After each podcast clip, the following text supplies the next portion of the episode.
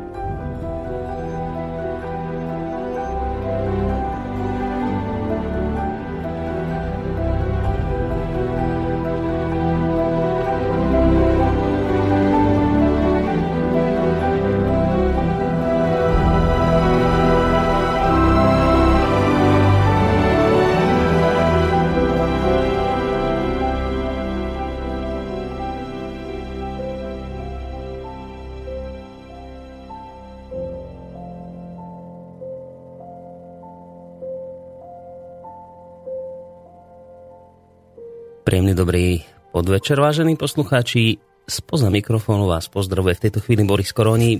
Vítajte pri počúvaní relácie eh, Ariadnina niť, ktorá sa práve v tejto chvíli začína. Dovolte mi v úvode tejto relácie takú menšiu bilanciu toho, eh, čo mi v poslednej dobe v niektorých našich médiách eh, mimoriadne udrelo do očí. Poďme na to. Denigen píše Konštantín Čikovský. Je vojna a ľudia ako Čarnogurský nie sú na našej strane. Média sú v informačnej vojne zbraň a našich nepriateľov k ním nesmieme pripúšťať. Ako by nám nedochádzalo, že v tejto novej situácii by sme sa mali správať adekvátne tomu, že ju nazývame vojnou. Vo vojne sa bojuje, snažíme sa nepriateľa poraziť. V žiadnom prípade mu zadarmo nedávame do rúk naše zbrane. V informačnej vojne sú zbraňou médiá. Tak ako by sme v normálnej vojne nedali naše zbrane protivníkovi, rovnako je hlúpe púšťať do médií našich nepriateľov. Iba že to robíme a oni to veselo využívajú. Kým my máme problém sa v novej situácii zorientovať, Naši nepriatelia v informačnej vojne obsadzujú čoraz dôležitejšie pozície. Jeden príklad.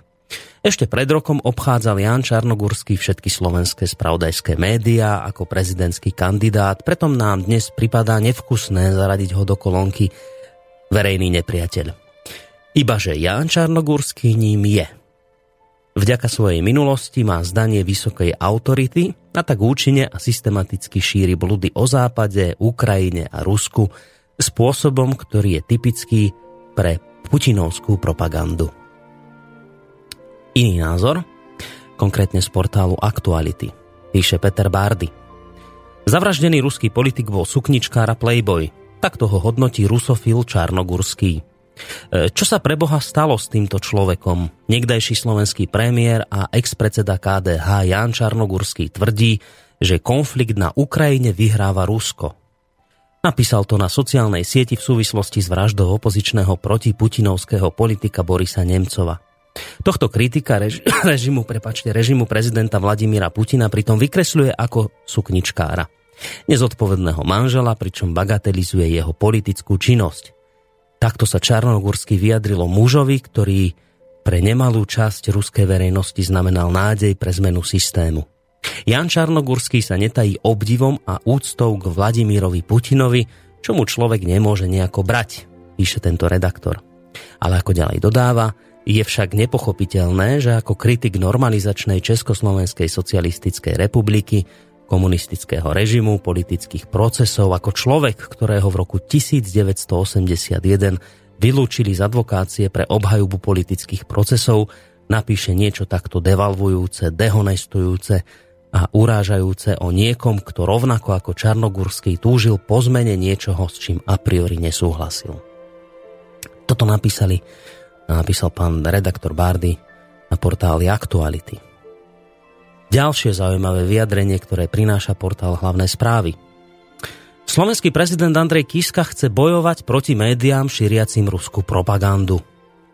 Poslednou témou v rokovaní medzi prezidentom Kiskom a generálnym tajomníkom NATO Jensom Stoltenbergom bola oblasť informačnej vojny. Kiska uviedol, že v čase zhoršenia situácie na Ukrajine sme svedkami narastajúceho informačného boja v podobe účelových a platených dezinformácií a lží, e, ktoré sa dostávajú čoraz viac do médií a šíria sa najmä na internete. E, podľa jeho slov je zrejme, že to nie je len demokratické šírenie vlastných názorov, ale platená informačná kampaň. No a napokon skúsim pridať aj nejakú tú čerešničku na torte. Na portáli o médiách sa dočítate o zozname 42 internetových stránok, ktorý zostavil stredoškolský učiteľ Juraj Smatana. Ide o stránky, ktoré majú šíriť ruskú propagandu.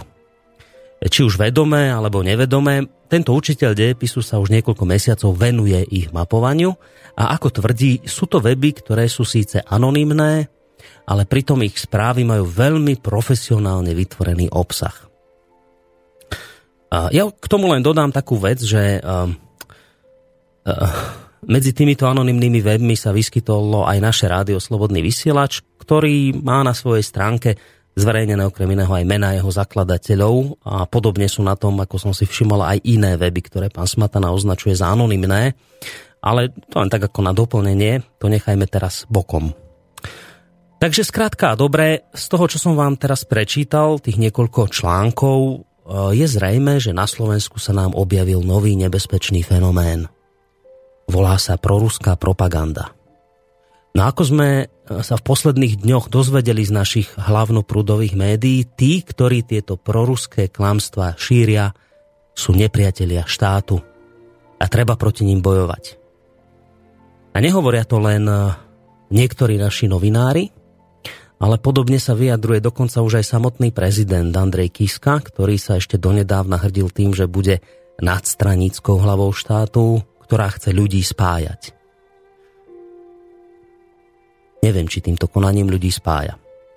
Inak mimochodom práve v týchto dňoch dostal prezident Kiska otvorený list, pod ktorý sa podpísalo 53 osobností kultúrneho a spoločenského života – a v tomto liste ho žiadajú, aby sa zúčastnil na oslavách 70. výročia víťazstva nad fašizmom v Moskve. Osobnosti Kiskovi v liste pripomínajú, že vojaci Červenej armády bojovali aj za nás proti nášmu poníženiu a zotročeniu. Že priniesli obeď a zanechali odkaz, aby sme nepripustili už nikdy to, aby nenávisť medzi národmi zvíťazila. V tejto súvislosti ale treba pripomenúť, že prezidentovi už jeden otvorený list prišiel, ešte pred týmto, bolo to asi dva alebo tri týždne dozadu, keď mu poslalo 40 osobností tiež otvorený list, ktorý ho naopak vyzýval k tomu, aby sa nezúčastnil na oslavách v Moskve, ale aby išiel na oslavy do ukrajinského Kieva. Medzi podpísanými sú také mená ako Grigory Mesežníkov, Ondrej Dostál, Anton Strholec, Michal Hvorecký, Peter Zajac či Lucia Piusy. Vysokoškolský pedagóg Eduard Chmelár, ktorý naopak vyzýva hlavu štátu, aby išla do Moskvy, napísal na Facebooku takýto status. Nie referendum, ale postoje k vojne rozdeľujú Slovensko tak, že vo verejnej diskusii začínajú prevládať paranoidné a šovinistické postoje, ktoré nás viac ako kedykoľvek predtým nebezpečne posúvajú k mentalite 50. rokov minulého storočia. Všimol som si, že denní gen narieka nad anketou slovensko-ruskej spoločnosti, ktorá zistuje, kto je najväčší rusofób na Slovensku – podľa denníka N je to škandál, dôsledok zlého úmyslu a vyhlasovanie verejných nepriateľov. Eduard Chmelár v tejto súvislosti pripomína, že toto moralizovanie zo strany denníka N prišlo len pár dní potom, čo ten istý denník vyzval na vyhľadávanie verejných nepriateľov, ktorých by nemali púšťať do médií. No a nepriateľa aj našiel v podobe už spomínaného Jána Čarnogurského. Pedagóg Eduard Chmelár ďalej dodáva, že toto už nie sú smiešné veci a ďalej dodáva, že toto šialené šikanovanie ľudí za iný názor – treba zastaviť, kým sa nezmení na paranoidnú nočnú moru, ktorá sa skončí výzvami na ich fyzickú likvidáciu. A končí konštatovaním, blížime sa k bodu, od ktorého už nebude návratu. Chránte si duševné zdravie, rútime sa do besných čias. A myslím si, že Eduard Chmelár má v tomto smere pravdu, keď tvrdí, že ide o mimoriadne vážne veci, a preto sa týmto veciam budeme venovať aj v dnešnej relácii Ariadnina niť, e, v rámci ktorej e, samozrejme by sme mali mať už v tejto chvíli na našej Skyblinke pravidelného hostia, respektíve spolumoderátora pána e, doktora Emila Páleša, sofiológa. Uvidíme, či je to tak. Pán Páleš, počujeme sa?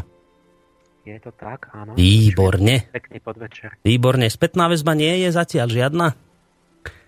O, nie, teraz dobre. to dobre. A I, trochu sa počujem. Dobre, tak to ešte trošku stíšime. Takže ešte raz doktor Emil Páleš v relácii Ariadni na niť. Vítajte spolu s ním a samozrejme pokiaľ možno nerušené počúvanie praje aj Boris Koroni. Samozrejme, ja vždy hovorím, že píšte maily, volajte. Veľakrát sa stalo, že aj maily prišli, neprečítali sme. Dnes sme sa ešte pred reláciou s pánom Pálešom dohodli, že to celé urobíme tak, aby naozaj vyšiel čas aj na vaše, na vaše maily, takže nám ich môžete už písať o tejto chvíli na studiozavináč slobodnyvysielac.sk a tak asi tú poslednú hodinku pred koncom relácie vyjde iste čas aj na vaše telefonáty. Číslo si povieme neskôr. Pán Paleš, e, ja som tu urobil taký, ako takú krátku bilanciu toho, čo sa objavilo v poslednej dobe na našich e, internetových stránkach, rôznych portáloch.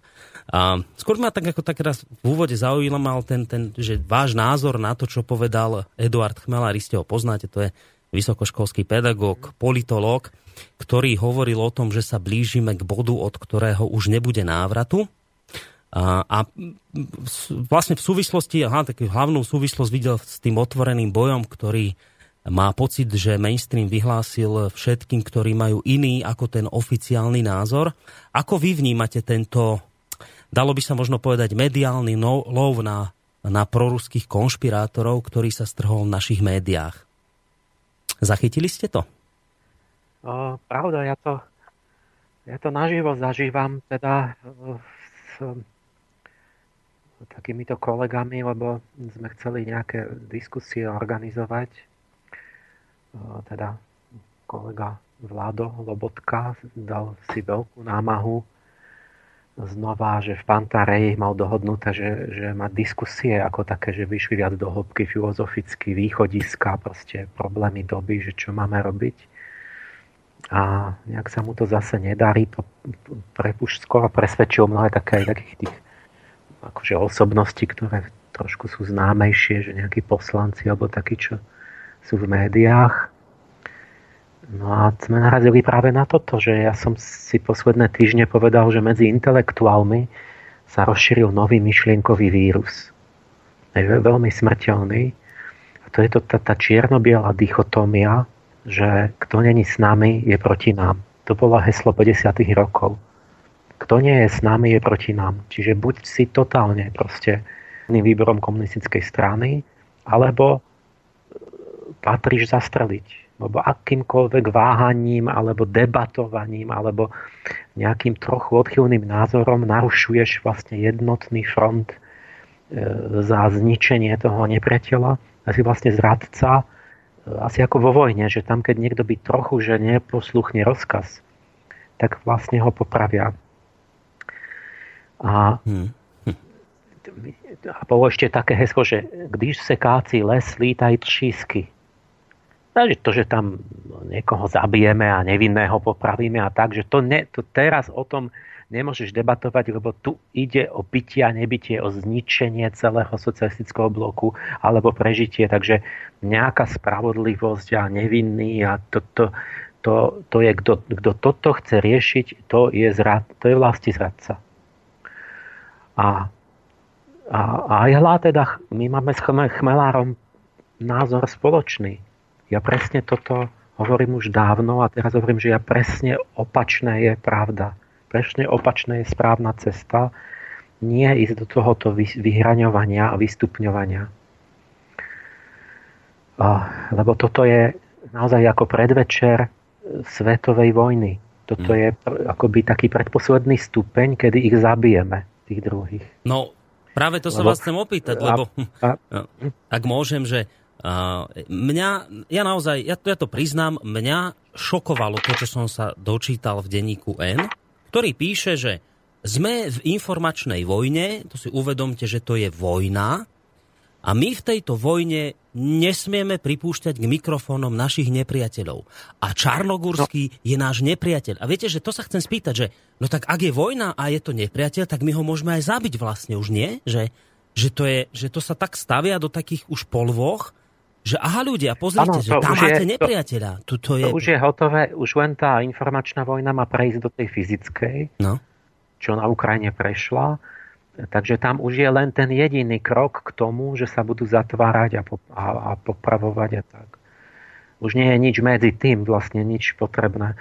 No ale pozrite sa na to, že Čarnogurský je v, v tom Valdajskom klube, hovorí, že Európa by sa mala odpútať od NATO a robiť si vlastnú obranu. Bol za to, si pamätám na jednej konferencii, že aby sme teda rozvíjali vzťahy s Ruskom a, a sa integrovali, akože to je tu náš najbližší nejaký sused. A není to ani cez oceán. No takže teraz Čarnogorský na odstrel. No. Ale pozrite sa na, tú, na ten na tú integritu charakterovú. A teraz, že stále bolo, že aj americký ten veľvyslanec, jak bolo na tej besede, povedal, že no ale my sa líšime od našich nepriateľov, od tých druhých, tým, že my dovolíme slobodu slova. Že to je vlastne to celé oprávnenie, kvôli čomu aj sa robia všetky tie vojny, že vlastne to, my sme stojíme vyššie ako civilizácia, že, že máme slobodu slova, individuálnu akože teda práva osobnosti. A, teraz vidíte, čo za tým je. Šebej mal nejakú tlačovku a hovorí, že my sme prehrali, alebo prehrávame informačnú vojnu. Áno, áno. A to je pravda, to má Le, lebo, lebo, lebo ide to opačným smerom. Napriek tým obrovským, že majú všetko v rukách a, a miliardy do, do, do tých všetkých svojich kúpených médií, to napriek tomu vlastne im to ide opačným smerom. No tak tu vidíte, že oni sú za slobodu slova len vtedy, keď majú v rukách ako finančne všetky médiá a keď sa im darí manipulovať mienku obyvateľstva. Vtedy sú za slobodu a demokraciu. Ako náhle e, ale obyvateľia majú ten nesprávny názor, tak sú proti slobode prejavu a chcú ho zrušiť. Tak napríklad na, na Ukrajine im vraj zakázali ruskú televíziu, čiže nie je žiadna sloboda, nesmiete počúvať správy z druhej strany, lebo, to, lebo vám to škodí, zle to na vás pôsobí, lebo vy máte potom nesprávne názory.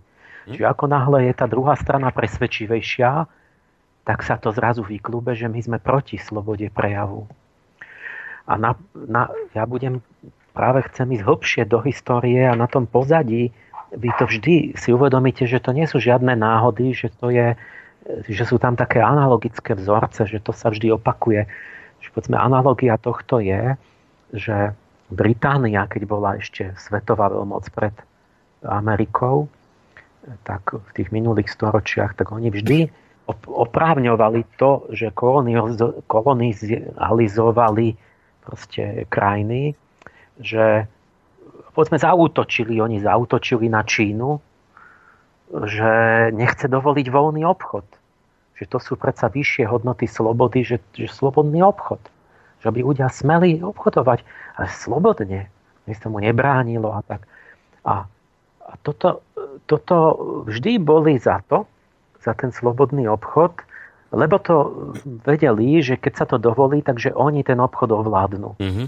Budú bohatnúť a budú, budú e, zbedačovať tú Čínu a tak lebo tam budú opium predávať a vyvážať striebro a Číňania budú zdegenerovaní a všetko striebro sa ocitne v Británii. A, a takže sa Číňania bránili a, a Angličania boli za slobodný obchod.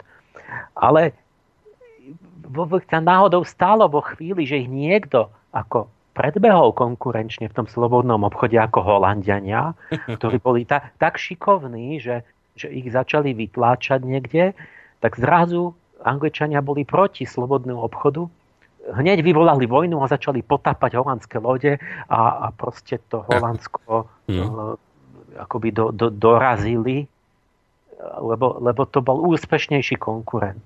Hmm. Čiže to, to, viete, že tam sa hovorí o, o slobode a za tým vlastne je hlbší cieľ, ktorý je rozhodujúci, že sloboda áno, ale iba keď vlastne to ide v náš prospech. Áno, áno. A ja ešte som chcel aj tu možno odpoveď na to. Ja viem, že sa chcete dostať k tým rôznym paralelám aj z minulosti a to bude iste veľmi zaujímavé rozprávanie. Len ešte takto možno v úvode relácie by mňa zaujímal aj, aj vôbec váš názor, lebo keď už niečo povie prezident, tak to už, to už nie je len taký nejaký názor, že novinári si tu robia nejaké prestrelky slovné. To je v poriadku. Dobre, nech.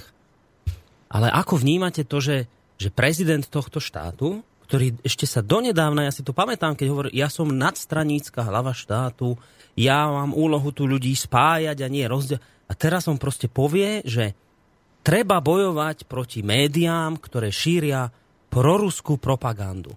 Tak to je to, čo ja si to mám ako ja, ako, ako občan tejto krajiny vysvetliť, že prezident sa vyhranil voči istej skupine týchto ľudí, ktorí majú iný názor ako on a povedal, že proti ním treba bojovať, zakročiť. Že toto si ako to, jak to mám pochopiť, že prezident toto povedal? No, že ja som tak, človek vždy dúfa, keď volíme nového, tak keď sa pápež vždy nový zvolí, tak tam sú veľké nádeje. No, je také hmm. prirodzené, že si niečo, že by chcel, ale ja som to tušil, že to bude bábka bez vlastných myšlienok. Ste to sa tam dalo vidieť a tušiť, že to takto dopadne. Hmm. A, ale k tomuto ja, ja k, te, k tejto ešte to poviem, že ja, ja veľmi sa akoby chcem, jak to mám povedať, rázne staviam presne na opačnú stranu toho, čo teraz ten veľký brat vyhlásil, že všetci intelektuáli napojení na, tú jednu, na ten centrálny mozog, že, že, že všetci to zrazu začali hovoriť toto. To je presne, pravda je presne opačná.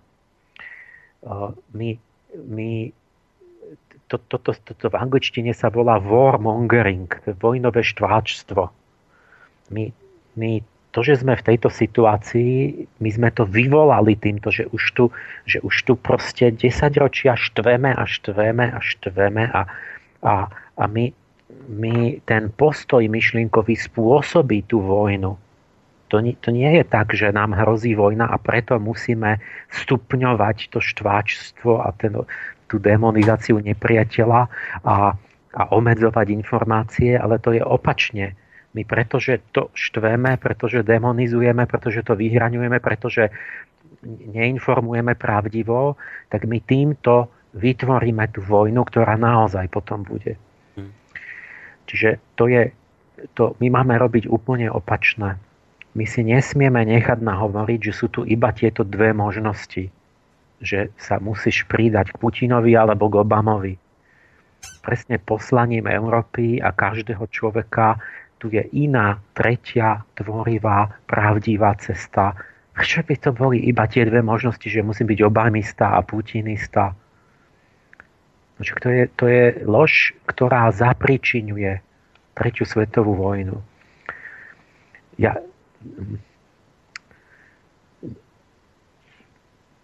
No áno, však ja, ja, ja, ja som od, ja, my sa v budúcej relácii vrátime, je 20 rokov výročie tej mojej prvej knižočky mm. o úlohe Európy.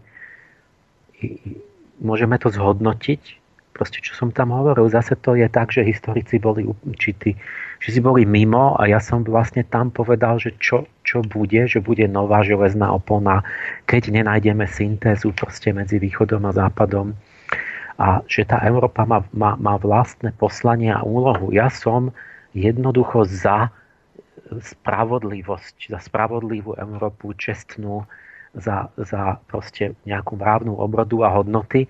A toto je proste jednoducho samostatný tretí nezávislý smer eh, od Obamu a od Putina. A, a, a bol tu dávno predtým, než oni existovali a bude tu aj dávno potom, čo oni nebudú existovať. A to je moja motivácia. Že ja, ja sa chcem, že a, a keď náhodou to, že ja hovorím o niečom treťom, bude dobré pre úzko, ako, tak to mm. bude vedľajší následok, ale ja to kvôli tomu nerobím.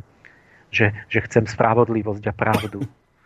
A mne tu vlastne chcú nahovoriť teraz títo uh, no, že aj Smataná, aj ďalší to hovor, už, už to hovoria všade, že keď nebudem teraz príjmať absolútne bez, bez reptania všetko západné, no. vrátanie zločinov a tak ďalej, takže som Putinov agent. Buď som teda platený rovno, alebo nevedomý agent, že teda blbec, ktorý vyrýva a tým de facto nahráva mm. Putinovi, ktorý nás pohodtí, lebo zautočí na Európu. A toto je blbosť. No. To tak nie je. Pretože ja tvrdím, že to, čo vedie k zmierneniu napätia, je vždy, keď je konflikt dvoch strán, tak to, čo ten, ten konflikt môže predísť vojne a čo uvoľní to napätie, je čo? No, že jedna strana si vstúpi do svedomia, e, pozrie sa na svoje chyby a začne hovoriť pravdu. A urobí prvý krok. A povie, e, áno, toto nebolo od nás celkom správne, hodláme to povedzme napraviť, lutujeme to a slubujeme, že nechceme to robiť od, od mm. teraz na budúce.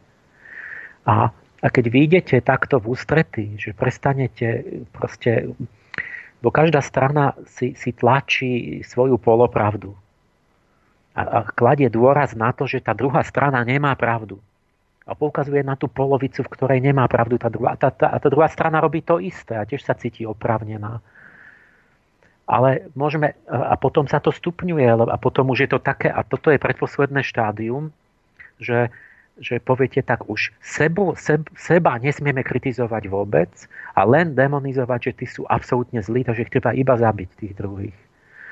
A, a my máme predsa opačnú cestu a to môže urobiť ktorákoľvek strana, napríklad aj my keď sme na takej výške.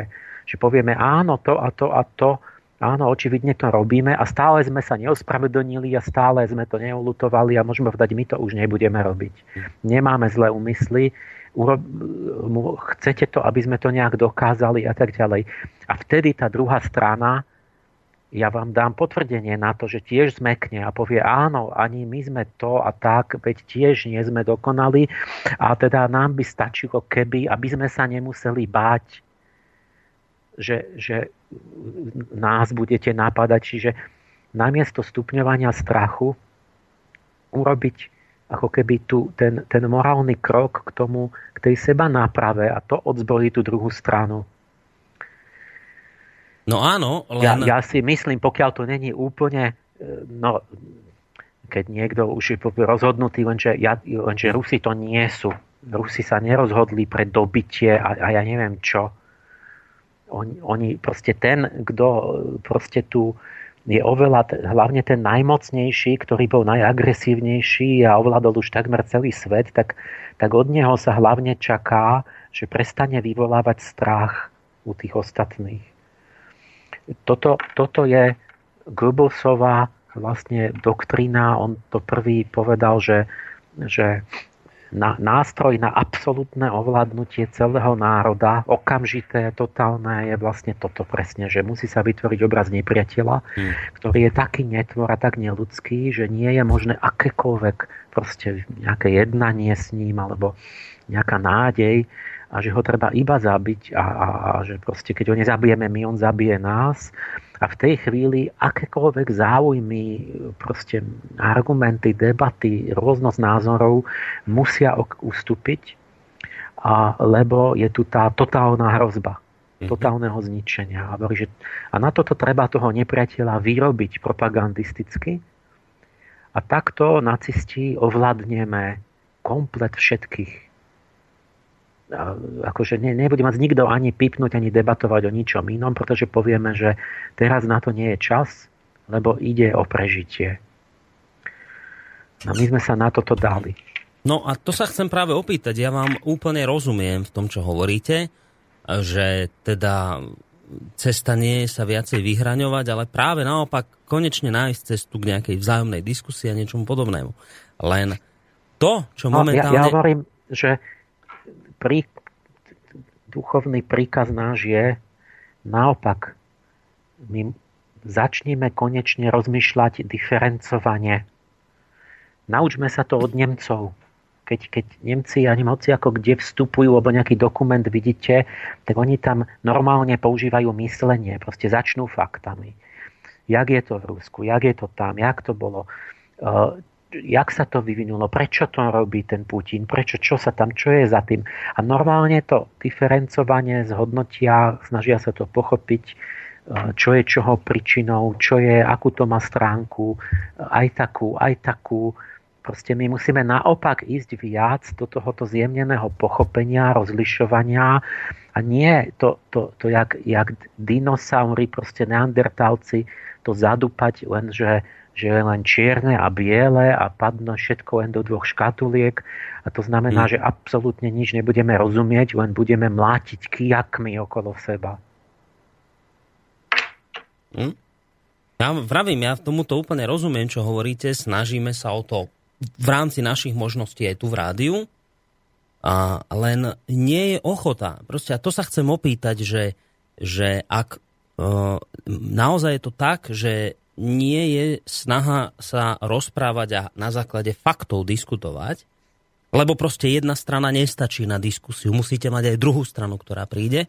A keď sa budeme takto vzájomne teda nedebatiť, nehľadať cesty a budeme sa vzájomne ďalej vyhraňovať, tak čo možno očakávať od toho vývoja? Uh, proste, ja sa chcem to dozvedieť. Bude tým pádom, budeme sa no, zabíjať, budeme nie? roztáčať tú špirálu, nenávisti a násilia, no tak na, na, na konci niekde e, je buď sa to niekde zastaví, že sa spamätáme, alebo tretia svetová vojna, alebo neviem, to, to zničenie ľudstva, veď tam, hmm. tam sú tie, tie v Amerike, e, ja, ja, ja verím, že to tí, že, že, že ten ľud americký de facto my máme získať, že to by, mali, by boli naši spojenci, ale tam proste sú tie kliky, ktoré vyšli s tou doktrinou, že obklúčia Rusko tesne na hraniciach tými raketovými dážnikmi a že znova obnovia jadrovú doktrinu, že bude jednostranný úder úspešný. Že teda oni budú môcť vypustiť jadrové bomby na Rusko a Rusi nebudú môcť urobiť odvetný úder, pretože to odchytia rovno, rovno pod oknami. Proste bude všade tam na, na Donbase budú a, a v Litve a všade budú, budú, budú tam tie dážniky, takže, takže Spojené štáty budú akože môcť eh, no proste oni, oni tam sú ľudia, ktorí naozaj si to takto predstavujú. Mm. No proste to, to môže skončiť ľubovoľne, keď sa nevzpamätáme, ide to, to, to do zániku. A ešte som, ešte som chcel toto povedať, už ste sa k tomu vyjadrovali, ale to, aby som na to nezabudol, to je, to je presné, čo ste povedali, že, že dnes vy nemôžete Západ konštruktívne kritizovať vy ako náhle, ja neviem, že, že poukážete na, na uh, kri, nejaké krivdy z minulosti, ktorý Západ napáchal objektívne, že už je to potvrdené, už je to pravda a pácha ich dodnes. Vy keď na to poukážete, vám v dnešnej tej dobe, ktorú teraz žijeme, vám automaticky prischne nálepka Putinovec, proruský, hen taký, tam taký. Ja som to ne, nikdy do relácie nepovedal, ale minimálne môj kolega Norbert, to povedal 20 krát, že on Rusov ako tak nemá rád, že ďaleko viac si rozumie s Američanmi. Napríklad povedal. Ale, ale to je úplne jedno, že to poviete.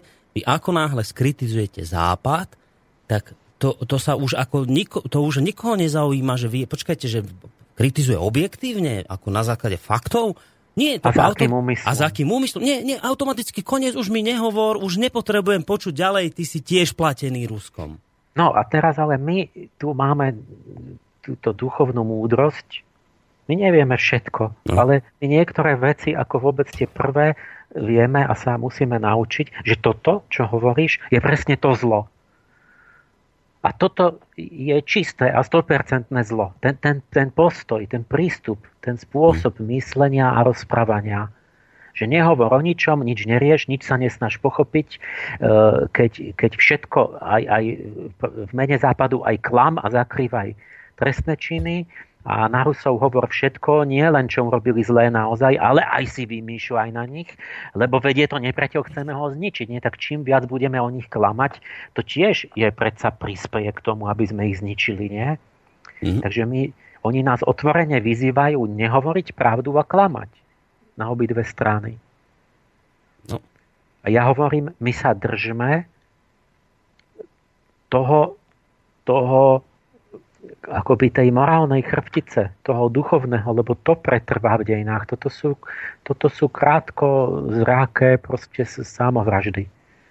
Tieto, tieto proste to sú e, jak poviem, nejakými zaslepení ľudia, proste, ktorí mm. myslia, že, že toto má budúcnosť. Mm. Ja ešte, ak môžem ešte skôr, ako sa dostaneme, lebo pôjdeme už pomaličky, predpokladám, k tým rôznym udalostiam, keďže máme dnes tému aj aj e, vojnová, mm, ako sme to nazvali, e, nejaká história Spojených štátov. Tak kým sa k tomu dostaneme, ešte jednu dôležitú vec chcem e, povedať. Neviem, či ste zachytili, teraz sa robil taký prieskum, neviem konkrétne, kto to robil, ale vyšlo to na portáli Aktuality. Z tohto prieskumu vyšlo, že takmer polovica Slovákov verí konšpiráciám. A tam, ešte tam pripo, pripi, pripísali, že mnohí by vraj obetovali demokraciu. A ja vám teraz prečítam, že čo, sa tam, čo tam vyskúmali. Že výskum ukázal, že takmer dve tretiny prívržencov konšpiračných teórií sú za systém, ktorý by zabezpečil väčší poriadok a rovnosť, hoci aj za cenu obmedzenia slobôd. Takmer každý druhý Slovák je ochotný uveriť konšpiračným teóriám. Je pritom jedno, či ide o absolventa odborného učilišťa alebo človeka s vysokoškolským vzdelaním. Podľa výsledkov výskumu Sociologického ústavu SAV, čiže SAVčka to robila, ktorý uskutočnili v Lani v septembri a v októbri na vzorke 1156 respondentov sa 45 a približne 0,5% opýtaných Slovákov prikláňa k názoru, že skutočnosť, že väčšinou je iná, ako nám ju prezentujú médiá, že proste v, to, v toto verí 45,5% Slovákov. Skoro polovica respondentov, 44,9%, s týmto názorom má vysokú školu. No a sociológ Robert Klobucký tvrdí, že ľudia konšpiráciom radi veria konšpiráciám jednoducho preto, lebo ich utvrdzujú v ich názoroch. Klobucký upozorňuje, že mnohí prívrženci konšpiračných vysvetlení zároveň odmietajú liberálnu demokraciu ako politický režim. Až 59,1% respondentov z tých, ktorí veria v zatajovanú skutočnosť či moc, mocné skupiny, sa podľa Klobuckého zároveň prihovára za politický systém, ktorý by zabezpečil v krajine väčší poriadok a rovnosť, hoci aj za cenu obmedzenia niektorých slobôd. No a on tvrdí, že ale to je samozrejme veľmi nebezpečné takto rozmýšľať, lebo však nič lepšie ako liberálny kapitalizmus neexistuje. Ale to, čo by ma zaujímalo skôr, ešte kým sa posunieme k téme ďalej, že, že ak, čím si vy to vysvetľujete, Emil, že, že, že proste podľa prieskumu SAVčky e, sa ukazuje, že takmer polovica Slovákov verí niečomu inému, ako je všeobecne prezentované v médiách. Čo sa stalo Slovákom? No veď ja som to v tom Havranovi, ktorý nebol odvysielaný, hovoril, lebo tam bola taká istá štatistika, že polka ľudí neverí už vládam. No. A, že, a teraz, teraz tu chodia tí experti na konšpirácie, ten Rytomský. To sú, ja neviem, či sú to proste polointeligenti, alebo zo strachu proste si chcú špohnúť, alebo čo. A, lebo to je ako keby okraj, to je skôr okrajové, že niekto má paranoju a niekto ho bavia záhady a, a niekto, ja neviem, čo sa nudí alebo proste má také potreby psychologické. Proste to dominantné je, že e, občania jednoducho zažívajú tie konšpirácie na vlastnej koži. Že to, to nie je, že on sa dohaduje o konšpirácii, však, však on, on je obeťou tej konšpirácie, že vy tej obeti hovoríte, že ona si to namýšľa. Však je to, máte nekonečné množstvo proste príkladov, kde, kde sú proste milióny obetí a je, jak som písal s tým olovom, že milióny vlastne chorých a to, a, máme, máme, tu, máme tu jednak nepretržitú históriu, ktorú budem hovoriť, to všetko sú historicky e, dokázané konšpirácie, ktoré sa nepretržite dejú proste až do súčasnosti. Eh, blázon by si myslel, že teraz sa prvýkrát v dejinách prestali diať konšpirácie až, až posledných, ja neviem čo, 50 rokov alebo hmm. čo. A všetky tie staršie sú zhodnotené, odhalené. A teraz ľudia ale vidia denne to, že nás tie vláda a inštitúcia, to, že, to je, že nás zrádzajú. Veď vám postavia ten vykrývač mikrovlnný do okna vy sa neviete postaviť, ste tak chorí, že neviete ísť do práce ráno a úrady vám povedia, že oficiálni experti potvrdili, že to neškodí. No tak sa cítite totálne zradení a chápete, že to je konšpirácia, pretože vy umierate. A zrazu máte hento, toto, toto, hlava vás bolí a nervy a rakovina a to vám aj... A, a, a to, ja, ja, to by bolo nekonečne príkladov, že vy hoci na nejakú dedinu idete, na nejakú obec a teraz tam vidíte, že tam starosta sa dohodne, že e, niekto bude stavať a teraz na stavebnom úrade mu dajú bez papierov, čiže to môže tam porušiť. Ešte poslanci to odhlasujú, že lebo to starosta povedal, že to majú odhlasovať a nemajú sa do toho starať. A kontrolný úrad, keď má kontrolovať ten stavebný úrad, tak príde a presne vie, že má kontrolovať všetko, len nesmie vyťahnuť ten spis toho človeka, kde teda absolútne chýbajú všetky papiere. A t- mm. Čiže vy jednoducho tam, jak ste v tej obci, vy vidíte konšpiráciu starostu, poslancov, kontrolného úradu, toho podnikateľa, stavebníka. Viete, že to je Fero, Dežo, Janko, tam všetko je jasné. Proste my, sme, my máme samé konšpirácie všade. A tuto chodia mi vysvetľujú títo ľudia, že, že, to, to, že to si nejako vymýšľame, alebo čo. Proste to, že ja, ja, ja k tomu tvrdím, že nie, akoby tá, uh, jak to mám povedať, proste mravná slabosť naša, našich, našich krajín je, napáchala ďaleko viac škody na dôvere našich obyvateľov, než Putinová propaganda. Hm. Proste to je prvoradé. Je to tak, ako organizmus, e, prečo ochorie? Čo, čo hrozí organizmu ako biologickému? No, v prvom rade je to imunita keď je niekto zdravý a má imunitu, no tak sa nebojí choroboplodných zárodkov a niečo, tých je plno všade okolo. Ale keď zanikajú, keď človek ochorie a zomre, tak v prvom rade je to, že, že vnútorné podmienky sa zosypali, že stratili imunitu. Alebo tie veľké ríše ako rímska, že oni sa zvnútorne rozložili mravne a potom sa tam navalili tí barbary. Čiže Putin není na, najväčšia hrozba, proste my, my vnútorne to, že strácame naozaj, že, čo oni nariekajú, že, mm. že keď ľudia prestanú mať dôveru vlastne v svoju krajinu, tak nič nebude fungovať. A potom sa nám a fakt môže stať, že niekto príde, alebo že niekto tu bude zvonku ovládať, alebo čo. Ale veď odpoveď na to je, že buďme my si upevníme naše spoločenské zdravie, keby, keby, keby tu, a to je ten môj návrh, že nie, ja nemusím bojovať proti Putinovi, alebo v prvom rade. Ja môžem o ňom normálne chcieť ho poznať, povedať o ňom pravdu, odsúdiť všetko zle, čo robí, ale spolu, byť, byť ochotný spolupracovať na dobrom, čo robí, v tom ho podporiť, alebo Rusko podporiť. Hmm. Ale v prvom rade sa musím starať, aby my sme boli zdravými vnútri, lebo keby, keby ja som bol vláda, ako fiktívne, že, že aby som povedal, že viete čo, e, toto už bude, toto nebudeme takto robiť, akože toto si, ten, ten, tú mravnú iskru keby zrazu, tak by mi tak by som znova získal dôveru tých obyvateľov a začali by ma podporovať a začali by mi veriť. A, a to by bola imunita proti, proti všetkým Putinom a takýmto. Keby, keby, hmm. keby my sme držali spolu a sa tu, keby mali ľudia dôveru, keby sme sa nehádali, keby sme tu mali poriadok a, a spravodlivosť, tak potom by nemohol nás žiaden zvonku tu, že Putin tu organizuje nejaké skupiny a zakladá strany vo východnej Európe a že nás tu chce rozložiť.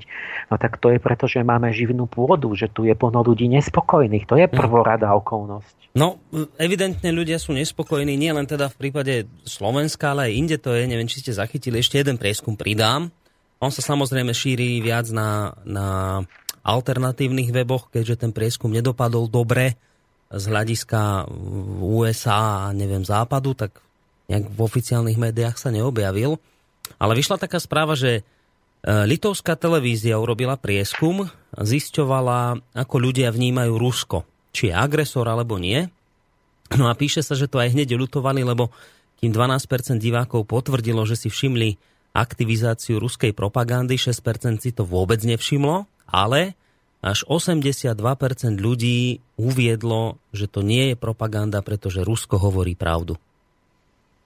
A to je proste niečo, že... Kde to bolo? To, toto vyšlo na rôznych uh, alternatívnych weboch. Ja toto konkrétne, túto informáciu mám z portálu hlavné správy. Nepo...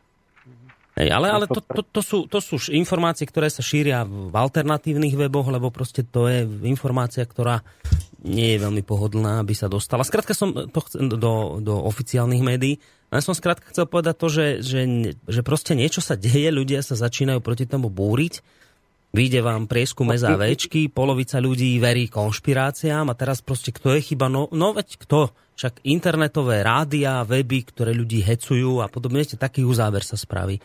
Tak preto som sa vás na to pýtal, že, že kde vy vidíte problém a hovoríte teda, že, že no áno, lebo ľudia sú reálne nespokojní. My, my musíme mať vlastnú hlavu a vlastný cieľ. Ja stále som hovorím, musíme mať vlast, vlastnú proste my, myšlienku, vlastnú víziu, vlastné hodnoty, čo chceme a za tým ísť. A nie, že stále zvonku niekto, že musíte sa pridať, keď hmm. niekto tak k tomu. Tam musí začať zvnútra tá iniciatíva si klásť vlastné ciele, o ktorých vieme, prečo si ich kladieme a sa držať pravdy a ísť za tým. To je jediné riešenie, aké hlavné pravidlo. A potom nebudeme ani pro, ani za, ani to, ani hento. Hmm ono samozrejme, že je rúská propaganda, že, že ja neviem, že tam sú určite aj falošné veci, alebo či tak, jak tá americká. E, tam tie weby, ja neviem, aj Smatana má pravdu, veď on dal tam také príklady toho, že áno, je to anonymné, boli tam falošné správy, je to jednostranné, hmm. ne, zistí sa, že nebola to pravda, nechajú to tam. To, to on vymenoval množstvo chýb, a, a my si dáme dať pozor, áno, že nie, neveriť tomu hneď a, a, a proste to takto. Ja, ja, ja sa hovorím, od, kedy vznikol internet, že nemá tam čo byť jaký anonym. Proste, čo sú to, že anonymné správy, tak, tak to potom ja mám, čo to mám, si to mám celé sámi z investigatívne overiť, tak a, to, to, to on povedal mnohom pravdu, mm-hmm. že treba si dať na to pozor a nie sa nechať to tam tiež štvať, alebo sa Áno jednostranne. No, ale tak slobodný vysielač napríklad není anonymný. No. Čiže treba to rozoznávať z obidvoch strán. No viete, ako keď sa... Jednoducho tou, tou cestou pravdivo a nenechať sa hm. proste strhnúť na niekoho stranu, ktorý, keď vidíme, že nemá on dobre umysly, že, že proste akoby to, že, že mu ide o seba a nie, nie o, o nejaké spravodlivé konanie. Hmm. Juraj zrejme uplatnil tu e, taký ten princíp, ktorý ste hovorili, že sa vravelo takedy dávno, že když se káci les lítaj třísky, tak asi sa to aj v tomto prípade uplatnilo, že teda, no, keď som povedal, že sú anonimní, tak všetkých hodím tam a, a tak dobre, že neboli, to nevadí, že nie sú anonimní, ale, ale dobre, že nevadí, že môžu byť aj oni tam. Viete, že tak sa to nakoniec celé zhrnie, tak, že, že všetci no, si to odnesieme. Chybu, to no. som minule hovoril, že o, akože hovorí proti konšpiračným médiám sa hovorí, hmm. ale vlastne chcú proti vám povedať aj, alebo tak, tak majú povedať e, akože konkrétne Hmm. Že čo majú proti vám. Lebo vlastne človek zistí, že, že väčšina tých vecí, čo tam menujú, že vlastne to vy nerobíte, alebo že je to také, taký ako keby oklukov, že mm, niečo poviem a potom poviem, že, že akože sa má rozumieť, že to robí aj ten, ale to sme už hovorili minule. Dobre, ja si myslím, že pomaličky asi by aj bol čas, hádam, aby sme sa posunuli v tej našej téme ďalej. Uh, tá, tu, aj sme to mali tak nejak pripravené, že túto prvú re, časť relácie, prvú hodinku sme sa chceli vám venovať práve tomu pohľadu, že dnes je to skrátka tak, že ak kritizujete niečo na západe, tak ste automaticky proruský, ak kritizujete niečo na Rusoch, tak automaticky vám prísne nálepka proamerický a že jednoducho my musíme hľadať nejaké cesty k tomu, ako, ako na základe faktov sa spolu rozprávať a nie, nie len sa takto ďalej separovať. Lebo ako povedal Emil Páleš, skončí to zle. Zle nedobre a už aj história nás v tomto prípade niekoľkokrát poučila, dokonca hovorí o tom, že toto je akoby už pred večer veľkého, veľkého vojenského konfliktu.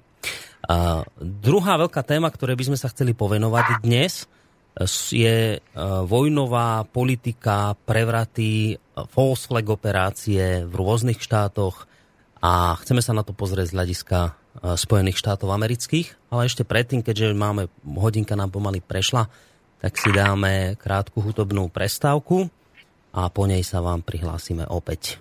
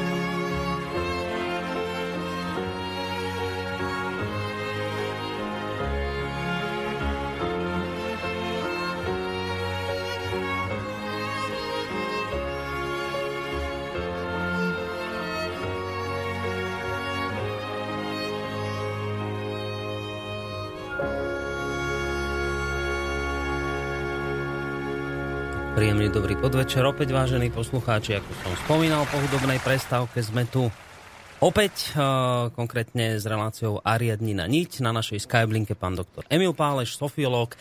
Dnes teda pokračujeme, alebo tak trošku dalo by sa povedať, sme aj nadvezujeme na tú tému, ktorú sme už začali minulý, alebo pred, teda pred dvoma týždňami. Bavili sme sa vtedy hlavne o Kosove, porovnávali sme Kosovo, Ukrajinu, o to, O tom sme hovorili, ako jednoducho sa už aj v prípade Kosova zavádzalo. A na to chcem vlastne aj nadviazať, že dnes veľmi veľa ľudí nadáva. Jedna skupina na Rusov, dobre, druhá na Američanov často toto tak povrchne zoberie, že o, že tí Američania hegemóni, ktorí roky, roku cez stáročia tu dráncovali a zabíjali a, a ja neviem, že, že, že dráncovali krajiny a ropu brali a toto brali a teraz znova chcú proste tu svoje ekonomické záujmy a tak to len tak, tak lieta tu v tomto ovzduší, každý niečo pridá. Ale dovolím si tvrdiť, že, že nikdy nikto to nepovie nejak ucelene na, na základe nejakých faktov. Tak sme si tak povedali, že možno by bolo dobre pozrieť sa aj na tú samotnú históriu Spojených štátov a hlavne teda z hľadiska aj ich vojnovej politiky nejak tak ucelene a možno zájsť aj kde si do histórie. Začneme, eh, Emil, niekde poriadne hlboko, alebo kde zhruba v tej histórii no, by ste? Ja neviem, tak ten čas uteká veľmi. Ja, mm. ja, my nesmieme skoznúť, my, my ľudia, my v jednej chvíli proste nezbadáme, že my nemôžeme to takto, nezbadáme a začneme tým Spojeným štátom krivdiť. Mm. Že chcem, keď vecne pôjdeme, že to sú hlbšie, to je, to, to je zložité. Uh, Čiže nie, nie je len tak zase, že my upadneme teraz, že budeme e, z jednej a z druhej strany je, že Putin je démon a druhá strana bude, že všetko bude úplne zlé, lebo všetko má, malo svoje proste e, tú druhú stránku mince a všeličo, čo povedzme Spojené štáty robili, bolo na pozadí E, vlastne to aj komunistickej hrozby a tým sa to odôvodňovalo a, a, a že tam vždy sú tie ambivalentné stránky, že mali, nemali, čo je bližšie k pravde, ale toto je dôležité a, a tým my ideme, my, my pokračujeme stále v tej Ukrajine, aj keď dnes o tom nebude, mm-hmm. ale robím taký oblúk, taký exkurs cez, cez tie také, také prevraty vojenské, čo robili Spojené štáty v 20. storočí a na pozadí toho nám vyvstanú nejaké ten systém, že ako sa to robí. A to potom umožňuje lepšie pochopiť aj, že čo sa asi deje v súčasnosti. Mm. A zároveň my pokračujeme stále len v rámci tých našich pravidiel myslenia a dialogu. Že to je, bude materiál, kde zrazu sa nám začnú črtať také veci, kde uvidíte to, že, že sa ideme na tom cvičiť, že ako by sme teda mali to chápať, ako o tom uvažovať, ako posúdiť tie veci. Mm-hmm. A, a určite viem povedať mnohé veci, také tie počiatočné, že tohto sa držíme, týchto princípov a to nás dovedie k tej pravde oveľa bližšie, čo sa ďaleko nerobí, že keby sa aplikovali tie moje princípy, tak tu je, ja neviem, už by asi bola rúžová záhrada a mier ale ja nedojdem až do zhodnotenia. Ja teraz budeme hovoriť len Spojené štáty a budeme, zostaneme len pri obyčajnom konštatovaní historických faktov. Mm-hmm. Čo neznamená, že Rusi, Čína, takto, že sa nedejú horšie veci. Poviem, ja ne, občas poviem na vyváženie, aby to vydržali posluchači niektorí, že čo sa deje v Číne. To je dobré, že aby vydržali. Obchod s orgánmi a ja neviem čo. Hej a ani to nezhodnotíme ešte, to, to, nám, to postupne sa tak buď, môžeme k tomu spolu mm. blížiť, že čo teda to znamená, čo tým chcem povedať, ale proste prvý krok je vôbec poznať. Mm. Čo sa stalo, potom na to aplikovať nejaké a potom ísť a zistíme, že keď pôjdeme až do tých hlbších príčin a za tým až do tých psychologických, tých duchovných, tak vtedy pochopíte niektoré veci, že aké to je veľmi ťažké. Mm. No, ja trošku mám taký nie celkom pocit, že som na mieste, že ja mám byť politický komentátor, že či robí Moskva dobre a čo. Lebo ja nie som ten, kto sledoval 20 rokov Washingtona, Moskvu a diplomatov a nie som ten, ktorý jak ten host, čo ste mali z toho, že bol 20 rokov priamo na mieste tam v tej Juhoslávii. Áno, áno, aj Týchto ľudí ja by som potreboval mať v dialogu oni by mali tu byť spolu. Ja, a ja by som chcel k tomu pridať akoby len ten taký tie podnety k takému presahu a, a hlbšiemu mysleniu. Hmm. Takto by to malo byť. To by sa mali zistiť ľudia, že ten, kto tam bol naživo, ten, kto má e, špecialista vedomostí na čo politiku nejakej krajiny a, a, a potom filozof ako ja, ktorý má tie, ten nejaký ten principiálny nadhľad, ktorý zase oni ne, ne, nemajú, že nevedia vykúknúť z tých svojich myšlienkových akoby škatuliek a sú v podstate chytení v určitých sugerovaných schémach, ktoré oni si neuvedomujú. Hmm. A toto by bolo správne, to by, ľudia, to by si mali obyvateľia vyžiadať. Ale toto práve teraz už sa to úplne zabilo, že teraz už sa nebude vôbec komunikovať a debatovať.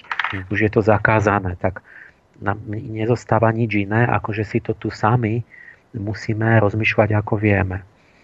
A si to sami zhodnotiť. Takže ja by som robil taký, taký taký zoznam tu mám asi 25 krajín. Také prípady, ako keby, že ako začínajú vojny. Niekto, kto to povedal, že prvou obeťou každej vojny je pravda. To je to, čo my teraz už oficiálne ideme urobiť, že nesmie sa hovoriť pravda. To, to je začiatok vojny, lebo tie vojny vznikajú z toho, z tých lží a toho pocitu krivdy a nespravodlivosti kvôli tým lžiam. Hmm. Že nejaká strana si povie, že musí sa brániť fyzicky, pretože nie je možný dialog pravdivý.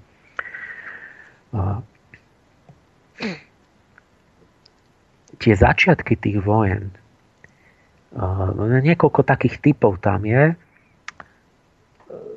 myslím takých, a teraz myslím také tie, tie Viete, že keď si poviete, že kto začína vojnu, mm-hmm. no, tak myslíte, že slabší? Mm, že, no, že, asi nie je veľmi. Že keď budem nejaký kulturista 120 kilový, proste svaly obrovské, takže ja akože mu dám prvý pohube. Mm. No väčšinou on ten silnejší, ten, čo si myslí, že vyhrá a že to bude pre ňo výhodné. Mm. To je nové územia a tak ďalej. To je pravda.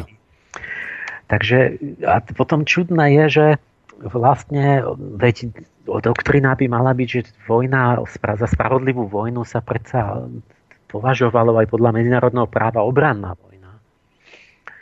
A, ale vojny nevznikajú tak, čiže tam, tam potom máte de facto pravidlo, že ten silnejší nie je napadnutý, ale chce vojnu a on je netrpezlivý, nevie obsedieť a potreboval by nejakú zámienku mm. a niečo nájsť. A teraz je viac možností, že buď niečo fakt urobí tá druhá strana chybu, niečo nedodrží, nejakú zmluvu alebo niečo a povedia tak a máme kazus belli. Mm. To je prípad e, pre vojnu, alebo teda príčina vojny. Alebo že tam je nejaká podskupina, e, povedzme, tak začalo v Sarajeve v tom 1914, že bola tá čierna ruka, neviem, či som to hovoril minule, že e, keby sme začali tak zďaleka od začiatku 20. storočia. No boli o tom filmy teraz, ktoré teda tak 50-50, že to možno bolo aj tak. Teda sú tam mnohé tie také nejaké indicie na to, že to aj vedeli. Tá rakúsko-horská taká tá rozviedka, tá policia, že oni idú robiť ten atentát a že to teda ako nechali tak. Hej, to, to prehliadli, lebo to sa práve hodilo. Na to mm-hmm. sa hodili tí fanatici. Takže ako keby vy spôsobíte vojnu tým, že vlastne ste neurobili nič. Ale mohli ste ľahko zabrániť tej vojne. Hej, ale, ne, ale nechceli ale ste. mali úmysel, lebo sa vám presne to hodilo. Takže, Jasné. A toto je jedna verzia toho, že aj ten 11. september, buď to urobili teroristi, to je jedna konšpiračná teória, ale druhá je, že to urobili priamo Bushová administratíva a tretia je tam medzi, že proste nechali tých Arabov, eh, aj keď o všetkom vedeli. Alebo sa to hodilo. A, No áno, lebo už mm. nevedeli, čo, jak majú vyrobiť ten... ten... Mm-hmm. Vieme, že už tam rozprávali, veď tie citáty, že potrebovali by sme druhý Pearl Harbor. Nie, však už tam rozmýšľali nad tým, že ako napadnúť ten Afganistán. A to. No a zrazu toto. Tak. A toto bude jedno pravidlo, ktoré keď v tom exkurze si niekoľko takých vystupí vám takých vzorcov, že, že ja som zistil, že, že Američania a, oni, asi urobil jak ten, ten, ten doktor Faust nejakú zmluvu s čertom, lebo oni vám majú vždycky neuveriteľné šťastie. Že oni vždy, keď potrebujú vojnu, nejakú napadnúť, nejakú obsadiť krajinu, že strašne to potrebujú, vždy sa vám akože náhodne chytne nejaký dôvod. No. Nejaký, keď sa im nepáči nejaký prezident, vždy náhodný blázon ho zastrelí. To, to, mm. A to majú pravidelne, čiže ja ako štatistik keby som urobil, že ja neviem, z 50 prípadov sa im to 40 krát náhodní blázni a všelijakí fanatici im nahrajú, tak vám vyjde neuveriteľne nepravdepodobné číslo. A preto aj v ten, keďže druhý Pearl Harbor, teraz historici, ja poviem k tomu, že oni že tak sa nedohodli ešte, že ešte neúplný koncenzus, ale proste hovoria o tom, že v Pearl Harbore to tiež bol tento prípad. Vedeli, nechali tak. Amerika totiž v svetovej vojne, tam bol vnútorný zápas, jedných chceli sa zapojiť do vojny, ale väčšina Američanov, ako obyčajne obyvateľstvo, nechce do vojny. A bola tam silná, silne prevažovala tá stránka, tábor, že to je vec Európanov, že my sa nebudeme do toho pliesť, že my tu doma budujeme, máme mier a tak. Hm. A, a nevedeli s tým, nevedeli teda, eh, jak tých ľudí presvedčiť a potrebovali byť napadnutí. A, a Japonci samozrejme v tom imperiálnom e, blúznení e, chceli napadnúť a napadli, ale, ale, ale zrejme urobili Američania to, že bol tam nejaký vyslanec alebo proste japonský mm, ataše alebo čo, Don, nejaký Don Smith, ktorý varoval Roosevelta, že dešifrovali japonskú správu, že ide útok na Pearl Harbor. P- pár dní predtým. A zdá sa, že to Američania nechali tak, stiahli odtiaľ nejaké cenné veci, nechali tam nejaké lode a nechali sa prepadnúť a nechali urobiť katastrofu že aby to bola dostatočne taká, že tam zahynuli a, a tak, ako bol film o tom. A, a potopili lode, tam tí, sa utopili tí námorníci, že a dosť možné, že preto, aby teda toto obyvateľstvo povedalo tak jasné, my sme boli brutálne napadnutí. Hej, bola by to dobrá zámienka. Naši chlapci a takto, že potom už to bolo jasné, že môžu ísť do vojny. Mm. A, ale pritom, keby boli, odchytili tých Japoncov, alebo sa tam nejako stiahli, tak by nedošlo k tomu, akoby k tej, k tej jak poviem, mediálnej katastrofe. A možno, že by stále nechceli vstúpiť tí občania do vojny, lebo povedali, však nič sa nestalo také hrozné. Mm. Hoci, ja, ja neviem, lebo však keď Japonci by im vyhlásili vojnu, tak by boli vo vojne aj tak. Ale toto o tom historici debatujú, že klasické, čo vieme, je Hitler, že takto začínal e, vojnu. Druhá svetová vojna začína, keď 31. augusta 1939 bol Glajvický incident. Znova si uvedomte, že Nemecko, technologicky najšpičkovejší štát vyzbrojené, mocné. Nemecko bolo tak mocné, že mohlo viesť vojnu proti, cel, proti celému svetu, proti Rusku a Ameriky zároveň. A vedľa Polsko. A na, tých, na tých filmoch vidíte, jak, jak tam v, tom, v tej vojne idú na kóňoch polskí dôstojníci proti tanko. Tak vy by ste povedali by ste, že Polsko by napadlo Nemecko. Nemusím nič vedieť o tom, čo sa tam odohralo. Proste je jasné, že Poliaci nebudú napadať Nemecko hitlerovské. No ale Hitler chcel ísť na východ, však mal už, a to bolo všetko v tej doktrine Mein Kampf, že bude expanzia na východ, že tam sú tie, tie, tie, tie územia obrovské, ktoré bude arijská rasa proste ovládať a, tam tí Slovania budú ako takí proste tiež Arici, ale taký taký podaný, no. Tak, tak, taký pomo, pomocný a Čiže to bolo jasné, že on chce ísť na východ a teraz ale pre domácich potreboval, že Polsko nás napadlo. No tak tam bol vysielač na hranici, prevliekli sa Nemci za Poliakov, prepadli vlastný vysielač, zabili nejakého sedliaka, toho obliekli a povedali, aj diverzant polský a publikovali to a na druhý deň, 1. septembra, masívny útok na Polsko, Poliaci, ja neviem, koľko sa zosypali, to mohli byť týždne. No blbosť, že Poliaci napadli Nemecko. To isté bolo už vnútorne predtým, to bol ten požiar Reichstagu, 33. tak sa dostal Hitler de facto k moci, lebo ľudia tiež si ťukali na čelo, že to není možné, že ako Hitler. A on to mal, takto to vedel urobiť, že vyhranil to, podpálil vlastný parlament, Reichstag, na, títo nacisti, a povedali, že to komunista urobil nejaký holandský či čo, a že teraz už není čas, to musíme okamžite a stanné právo a taký a to vojnový stav a komunisti, lebo komunisti, keď zasiahnu prvý, tak úplne zničia všetkých. My musíme a teraz chytiť do ruky a teraz nikto ani nepipne a poslúchajte a do radu a napovel a, a, a lebo sme v ohrození. Ale oni sami vytvorili to ohrozenie, mm. tú atmosféru. Ja len teraz a rozmýšľam, trošku vám do toho skočím, že, uh, že teraz to už vieme, budete hovoriť o veľa prípadoch, ktoré už vieme, už sa nad tým ani nepozastavujeme, už je to fakt. Ale len tak ako rozmýšľam, že koľko ľudí by v tej dobe povedalo, že to je konšpirácia, že to je hlúposť, že, že, že o, že Nemci si sami napadli vysielač v Gliviciach, no to, je, no to už je len konšpirácia. To už je len hlúposť, že takto by to niekto, viete, povedal. Že aby sme stále mali na mysli, asi toto, toto chcem, chcem tým povedať, že keď budete pokračovať a hovoriť ďalšie príklady, tak vždy majte, vážení posluchači, na mysli, keby ste žili v tej dobe a nemali žiadne informácie, tie, ktoré máme dnes, že koľký z vás by si mysleli, že to je konšpirácia. Tak ako nám dnes hovoria, že to je konšpirácia, že to je hlúposť. Iba to som k tomu chcel dodať.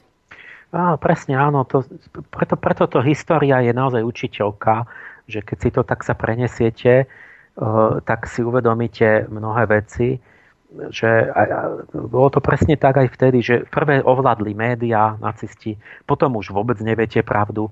Boli tam ľudia, ktorí, ale zrazu sa to preváži a musia tí pravdovravní ľudia utekať za hranice a tak, alebo sú vo vezení. A potom už tí ľudia povedali, že ja som nevedel a tak. My, my dnes hovoríme, že proste to sú, to sú také, ktorého my by sme mali byť imunní, nezávislí od tohto proste čím viac ľudí bude mať vlastnú hlavu, tým lepšie. Si predstavte, že Hitler, to, to, je, to, to je strašné, to proste vy nemôžete, vy nemá niečo dobré na Hitlera. To je, to je zvláštne, že to ale v histórii ne, neexistoval taký štát, že by bol totálne všetko zlé, že teraz vy nemôžete povedať ani, ani keď, keď náhodou tí nacisti niečo pravdivé vytvorili alebo povedali, tak, tak to nesmiete povedať. No. Vlastne. Oni museli, úplne, úplne museli mať všetko, ale komplet zle. No, no. A, ale si predstav, a teraz, že to aj koncentráky mali, to, si predstavte, že by náhodou Nemci vyhrali vojnu. A nie Rusi a Američania. No tak všade v učebniciach by sme sa učili o, o ruských koncentrákoch. Nie? Tam zomrelo oveľa viac ľudí ešte. Stalin zabil. Uh, učili by sme sa o anglických koncentrákoch v Južnej Afrike, v Kenii a neviem kde. Teraz sa učíme o nemeckých.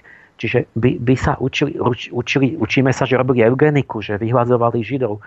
Uh, učili by sme sa, keby Nemci vyhrali o tom, ako robili eugeniku. Američania, Francúzi, Švédi, ako sterilizovali obyvateľstvo so zlými génmi a tak. Čiže tiež by to nejako dopadlo, aby by sa proste e, hovorili tie najčernejšie veci na tú prehratú stranu a tak ďalej. To je to heslo, že, že históriu píšu výťazy. Hm. To neznamená, že v každom okamihu my sa musíme rozhodnúť morálne, že ktorá strana je predsa len lepšia a sa postaviť proti tomu zlu. A, a možno to teda asi to bol ten Hitler, že oni to bol príliš brutálny režim a tak prehral a vyhral Západ, ktorý proste naozaj rešpektoval viac tie práva ľudské a tak. Ale nie, nie, nie, len, to je len ten, ten historický experiment, tzv. alternatívna história, že veď tí Nemci by tiež už potom, keď by neboli vo vojne, tak by, tak by nezabíjali ľudí a tak ďalej a, a, a, a všetko by v učebniciach bolo skreslené opačným smerom mm. a, a chodili by tu títo intelektuáli naši všetci a všetko by to opakovali a, a by, by to rozprávali. No. Tak a idem ďalej. To Dobre, v druhej okay. svetovej vojne to isté bolo e, na, na ďalekom východe, jak začala druhá svetová vojna. E, Japonci mali veľké oči, veľké Japonsko. Na prvé, čím začali vojnu, bolo Manžusko. A to sa volalo, že Mugdenský incident v 31. roku v septembri E, že akože chceli, aby Čína ich napadla. Lebo oni chceli napadnúť Čínu, tak potrebovali, aby Čína e, na, ich napadla prvá. Tak si predstavte, že Čína ich napadla tak, Japoncov, že Japonci e, boli vlastníkmi nejakej železnice v Manžusku, že to tam postavili, takže tam mali majetok. A niekto dal nálož pod tie kolaje. A čo, či sa Japonsko sa skoro zrútilo. A tá, tá nálož bola taká malá, že hodinu potom prešiel vlak po tých kolajách mm-hmm. vyhodených akože do vzduchu, že, čiže to vlastne ani poriadne neroztrhlo tie Hej. kolaje. Ale bol to pokus o sabotáž. tak e, a Japonsko ohrozené v zúfalstve e, proste na tento strašlivý útok vykriklo sme vo vojne a, a prepadli celú Čínu, zabrali Manžusko a obr, to obrovská krajina, ten sever Číny, pripojili k Japonsku a začali tam vyhľadzovať tých Číňanov. A dosadili tam toho kvázi takého cisára nového čínskeho, takého hlupáka, čo ani čo vlastne ani nevedel, že, že vlastne chcú, chcú vyhľadiť vlastne všetkých Číňanov a osídliť Manžusko Japoncami. Čiže tiež to takto, takto smiešne, takú tú neúmernosť vidíte v tom, že niekde vybuchne e, pod kolajami mína teraz, a vôbec, a to je Čína, za to, že to bolo v Číne, že to mal byť nejaký obyčajný trestanec, ktorý, ktorého potom mali Číňania do dovezenia. Však, no, ale to nevadí. E, ďalšie, co nejak tak časovo idem posúvať. Hovoril som o tom Iráne. To bolo v 53 Volalo sa to Operácia Ajax. Mosadek bol naozaj ľuďmi chcený, zvolený, demokratický, proste umier, intelektuál, ktorý chceli pokrok, chceli byť pozápadnení a tak ďalej. Ale boli aj vlastenci, že teda ropa je ich. Tak CIA z MI6 zorganizovali tú operáciu Ajax. MI6 to je britská tajná slonenie, ak sa nemýlim. Hm. Lebo Briti tam mali v podstate ten svoj oni tam mali tú, tú ropnú firmu, ktorá teraz sa volá, no, už neviem, či z toho je tuším British Petroleum, mm. či, či Exxon, nie, neviem. A tak, tak to, a to bolo to false flag operation už, že oni sami aktívne zorganizovali útoky na mešity, útoky na osobnosti iránske, aby z toho akože obvinili e, iránskych komunistov a potom spustili akože obrannú ako puč ľudia, normálni ľudia nevedeli o ničom, ale kriminálne podsvetie, nejaký vodca nejakých tých, tých zločineckých bánd a to bol ľud, ktorý zvrhol vôľa ľudu, zvrhla e, vládu iránsku, proste slušnú vládu a predstaviteľa slušných ľudí. A, a nastolili, prosím, šacha, monarchu. A toto bude ďalší vzorec, kde uvidíme, že zásadne my, my, retorika je vždy taká, že, že vlastne Spojené štáty povedia, že, že to robia v mene slobody, ľudských práv, ochrany životov. A teraz uvidíte tie počty, proste ak to ide jedno za druhým, to Čomsky to spočítal na 50 až 60 miliónov mŕtvych e, pri tých všelijakých prevratoch. Ale pre obyvateľstvo vysvetlenie, že na ochranu ľudských životov. Druhé, že na ochranu e, slobody však stále Obama to mele, že nenávidia pretože my šírime slobodu. Uvidíte, že zásadne je, platí jedna vec bez výnimky, že Američania robia prevraty, podporujú, chránia proamerické režimy. Je úplne irrelevantné, či je to monarchia, diktatúra, chunta, vojenská demokracia. Ak je to babková vláda proamerická a je to demokracia, výborne, keď sa to dá ovládať. Ak nie, treba dať monarchu, vojenského diktátora, e, kráľa. Tak v Iráne dali šacha znovu. Mm. Čiže, čiže zrušili demokraciu v Iráne. To sme hovorili minule. Čo, pôjdem chronologicky? tak tu mám 62. rok. To je známa vec, že Castro je na Kube. Viac menej tí Kubanci boli jednotní, chceli ho, preto sa aj ubránili. A tam v 62. roku zase proste tam sú nejakí jastraby v tom CIA a oni naplánovali vtedy, že ako, ako navrhli operácia Northwoods. Čiže chceme zvrhnúť Castra lebo Castro znárodnil vlastne im tam no proste je to nepriateľský režim, ktorý no a, sa nepodriaduje. A jednak a, hlavne... A znárodnil im tie, tie podniky, lebo oni tam majú rozbehnuté podnikania a, a tie ovocinárska, fruit company a neviem čo, čo on im zobral majetok vlastne, ale on im tam aj tuším dával nejaké odškodné, ale samozrejme im to nemohol asi odškodniť. A to, toto bude, čo sa inokedy vrátime, lebo to je taká vec, že no áno, že lebo jedna z dôvodov, prečo sa čo odôvodňujú, že no áno, že to je krádež súkromného majetku, tých, tých, tých našich investícií, že my chránime investície v tých krajinách, ktoré tam máme. Mm.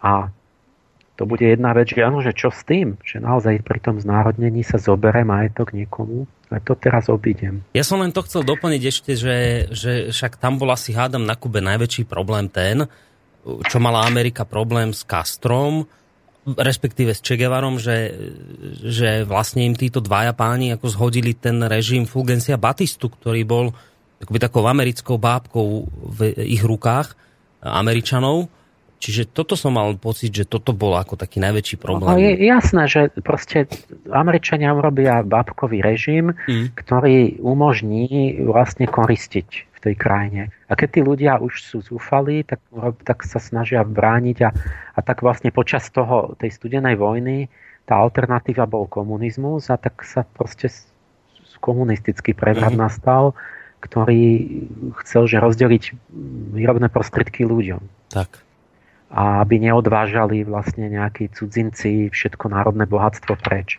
Ale ja som chcel len to, že tá operácia Northwoods je taký precedens toho 11.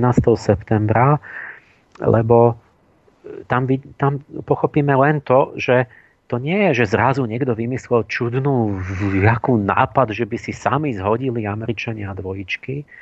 To je normálne, to je pravidlo. Predsa, lebo to tak je skoro vždy. A vtedy to Northwoods sa ne, malo byť, že uh, a Kuba nás napadla, že potopíme si buď nejakú loď vlastnú, alebo si zostrelíme vlastné jedadlo. A potom udreme na tú Kubu a, a dobijeme ju späť. A Kennedy zamietol, že, že nebudú takto začínať vojnu a zrušil inváziu na Kubu.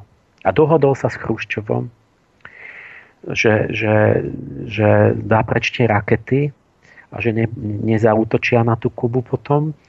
A, a to bola jedna z tých vecí, pre ktorú ho to, tí, tí toho CIA znenávideli na smrť a on ich.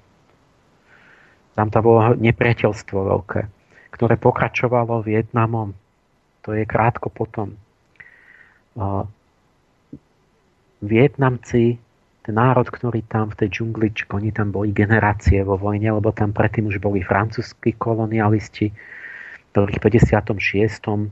vyhnali pri Dien Bien Phu, obklúčili posledných francúzských tam, tam vojakov a, a tí, tí, tí sa zdekovali a proste pochopili, že proste toto nemá význam, že to sa nedá vyhrať vlastne Francúzi.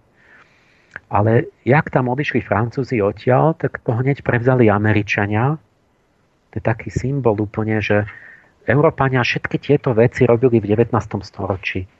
Takéto, že, že proste takto rozdielovali tie krajiny a, a ovládali ich potom. A Európa ako keby trošku nejak vyrastla z plienok, alebo čo, a tie Američania ako keby to pokračovali v tom, v tom systéme aj v 20. storočí. Tak oni tam na, hneď namiesto Francúzov prišli Američania. A tá situácia bola taká, že Američania tam mali bola tam nejaká prozápadná vláda a boli tam ako vtedy v tých rokoch proste v podstate uh, taká tá lavicová, že ale nie všetci boli proruskí komunisti a tí, tí Vietnamci mali Hočimina, to, je, to bol ich naozaj národný vodca, že, že ktorý chcel dobre svojmu národu, proste žil s tými ľuďmi, chcel tam proste a oni boli za ňo, ja neviem, tam boli voľby, kde 80% mal, alebo tak. Lebo, lebo naozaj zastupoval tých ľudí. A oni boli tak proste boli ochotní, že aj tam radšej pomreme všetci tu a proste my budeme za tú svoju slobodu bojovať. No a ale bola tam na, na juhu taká tá prozápadná vláda, ktorá má byť zárodok toho, že teda sa ten Vietnam ovládne pre tú západnú stranu. Zatiaľ čo e, presne tá logika, že keď to neovládneme my, tak sa tam nasačkujú Rusi a budú tam ovplyvňovať a tak. Čiže nedali ako keby možnosť tomu Vietnamu, že, že oni chceli ísť svojou cestou jak to trošku bolo lavicovejšie, že pre ľudí dobre, tak sa báli, alebo, alebo vôbec, že to boli také, také presne, že buď jedna alebo druhé, žiadna tretia cesta. Tak, takže musíme ten Vietnam ovládnuť. No lenže tí ľudia to nechceli. Tak tam mali Američania svojho, sa volal Diem, tuším, prez, nejaký prezident či pred tej, tej vlády a nevedel on, lebo keď tí, tí ten, jak sa volali, proste ten, ten front lavicový, oni ľuďom povedali, že pozrite, my vám dáme pôdu, že Vietnamci vám rozdáme pôdu, aby ste mohli byť rolníkmi a mať živobytie. Mm. Tak samozrejme, že tí ľudia za takéto veci boli, um, boli s nimi a že chceli proste zobrať vlastne si, si svoju pôdu a nie aby to niekto vlastnil z nejakého zámoria a, a oni tam otročili pre niekoho e, do nejakej vzdialenej krajiny. No takže ten, ten, ten Diem to nevedel tam urobiť, akože poriad, akoby potlačiť tých ľudí. Tak, tak nebol dosť radikálny a brutálny. Tak, tak si najprv to chceli, že akože to má urobiť tá domáca vláda a táto nevedela tak, tak, tak to je neschopný tento náš DM, takže CIA rozhodlo, že svojho človeka, ktorého majú, svojho prezidenta, že ho zabijú. No nevadí, že to bol náš, ale už sa prestal hodiť a na, musíme ho nahradiť nejakým, ktorý bude brutálnejší a naozaj teda zatočí s tými Vietnamcami, aby to tam, aby proste sa nebúrili tak také niečo urobili, ani to nestačilo, tak nastal moment, že teda asi bude treba, že to tam doma nezvládne vlastnými silami, aby americká armáda tam e, tých Vietnamcov potlačila. No ale zase Američania by sa pýtali, že a prečo my tam musíme akože dobývať Vietnam. Tak bolo potrebné, aby Vietnamci napadli Spojené štáty. A to je tak, jak s tým Polskom, to je smiešne že tam oni behali, tam bosi Vietnamci behajú po džungli. A oni napadnú Spojené štáty Ameriky za, za tým oceánom. Mm-hmm. to ako? Mhm. No tak to by ste sa čudovali, že ako. Že stalo sa to tak, že dostal, za, zač, dozaj príkaz provokovať. Čiže chodili tam, tuším, Medox, nejaký krížnik a takéto, že tam krížite vietnamské vody keby, keby, ja neviem, som ja prišiel s vojnovými krížnikmi do, do, do New Yorkského prístavu, lebo v samých výsostných vodách, tak sa potopím, než sa tam približím. Hneď ma potopia. Ale oni sa premávajú tam do, k pobrežiu Vietnamu a strieľajú tam. A, ale varovné výstrely, že aby sa Vietnamci nepribližovali. Tak chudáci, tí Vietnamci, ja neviem, kde sa oni mali podieť. Asi museli niekde sa z vlastnej krajiny utiecť, lebo sa nemali približovať k tým kryžníkom americkým. A to v 64. v auguste a boli dva také dni, sa to volá, že Tonkins, incident v Tonkinskom zálive. A bolo to buď, buď tak, že uh, Vietnamci mali oproti tým vojnovým lodiam iba nejaké také člny, z ktorých mm. mohli odpalovať torpéda. A uh, buď odpalili torpédo, ktoré netrafilo, proste letelo mimo vo vode, alebo neodpalili torpedo a bola to nejaká veľryba alebo čo. Ale proste jeden ten na sonáre, ten, ten vojak, proste napätie, tam Vietnamci sa približovali k tým americkým krížnikom a, a hlási, že sa tam pohybuje niečo na sonáre. Možno to je torpedo. A hneď dali ako hlásenie a toto Johnson bol prezident. A teraz si predstavte, že keď chcete mier, tak, tak jak budete asi reagovať? No tak, ja neviem čo, počkáte, zistíte, no čo, a vôbec niekto zomrel, nejaký mm. človek, mm. alebo čo, trafilo niečo našu loď, tak, tak, ale nie, rozumiete, to je toto, to, že oni len na to čakali, takže Johnson v tej chvíli hneď za pár hodín v televízii vystúpi, že hys, hys, ako hysteria, že americkí občania, sme napadnutí, sme vo vojne.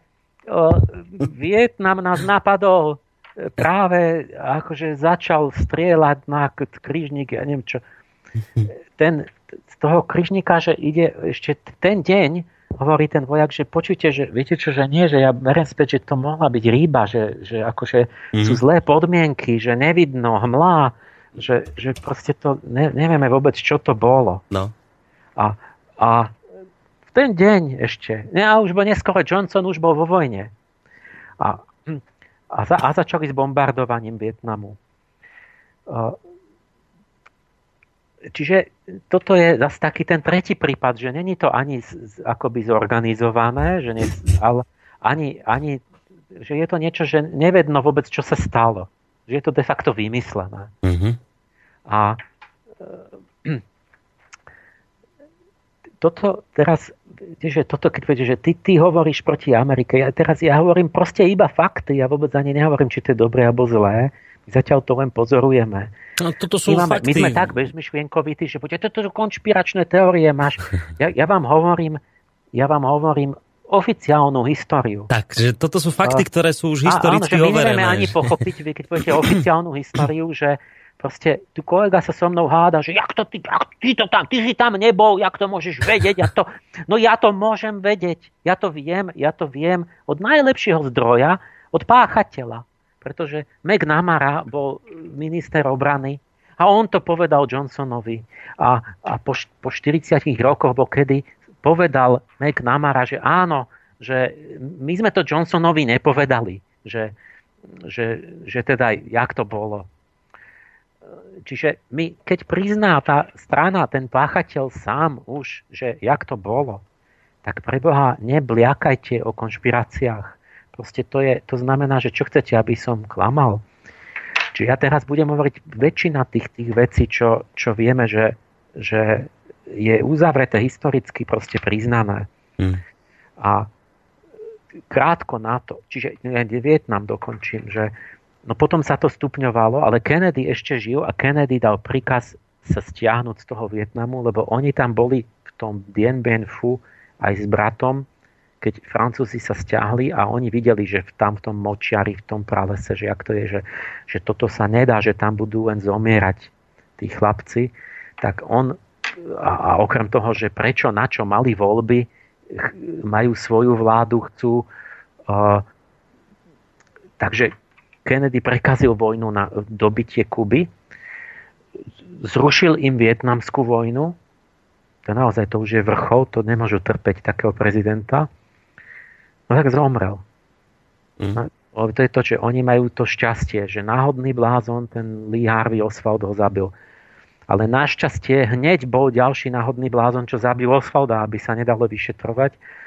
A potom, keď Robert Kennedy kandidoval na miesto Johna Fitzgeralda a chcel ďalej tú Kennedyovskú politiku, že znova. Tak náhodou zase. Tak sa zase našiel blázon, ktorý ho zastrelil. Ale nikdy sa tí blázni nenajdú na Eisenhowera, na Johnsona a na Reagana. To sa, to, tí blázni, oni to sú takí uh, zvláštne, proste sú takí stranickí, tí, tí, tí náhodní atentátnici. Uh, čiže oni tam urobili, proste zničili celú prírodu a neviem, milión alebo dva milióny ľudí tam vyzabíjali, proste tam bola vyše 10 rokov vojna. Uh, na čo? A, a, a, a my dneska kľudne, my tu vysokoškolský učiteľ, ktorý učí deti, mi povie, že to je ospravedlniteľné, že proste my vydusíme jeden národ, ktorý proste nás nechcel, poza, vyzabíjame ich a, a že to, to bolo, že, že sme im, lebo my prinášame slobodu. A ešte mi hovorí, že chudáci Američania, že oni to robili z idealizmu a že doplatili na to. Proste to je a nič sa nedosiahlo, pretože ten národ bol tak odhodlaný, že my tu radšej zomrieme, ale nedáme sa. Proste.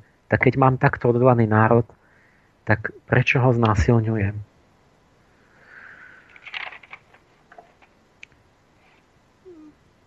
...65-6. To len dva roky, rok a pol potom. Indonézia, o tom takmer ja som nepočul v živote hovoriť niekoho jedna z najväčších masakrov pritom. Jeden, pol, pol milióna až milión ľudí, civilných hlavne, vyvraždených.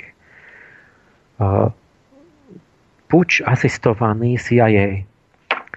Tam to bolo nejako tak, že bol... To bol ktorý rok? 1965. 65. A bola nejaká bantungská konferencia, neviem, či tam tesne predtým do 65 alebo mm-hmm. alebo neviem čo. A tam sa zišli tie krajiny, tam z tej Indonézie, taký ten tretí svet a že, že oni pôjdu vlastnou cestou. Takou strednou cestou, že nebudú ani oni Stalinovci, ale nebudú ani pod Amerikou. A Indonézia však to je 200 miliónov, to, to sú však to sú veľké, obrovské krajiny, prečo by nesmeli ísť vlastnou cestou. Ale bola táto doktrina, že kto není s nami je proti nám a mohli byť len na ruskej strane alebo na americkej. Mm. A keď sa niekto nepridal, že aj ten Castro nechcel, on nechcel byť s Rusmi, ale on mal na výber a potom, že buď ho obsadia, alebo požiadal pomoc Rusov. No a títo chceli ísť vlastnou cestou. A to bola drzosť. To nesmú. Keď teda sa nejak chceli, že nepridajú sa pod ochranu Rusov, alebo čo, tak, tak vlastne ich tam pohotia tí Američania. Čiže tam, sa, nie, tam bola situácia, že mali, že Sukarno, prezident, Národný front, proste ľudia ho naozaj zvolili.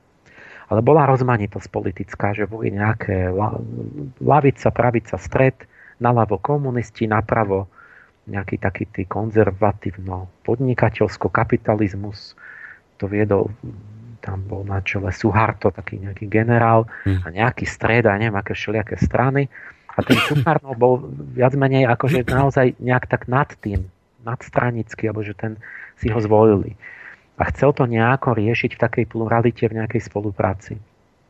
A, a presne bola tá doktrina, ktorú znova vyhlasil Obama, že netreba čakať na to, že by tam Rusi mohli získať vplyv.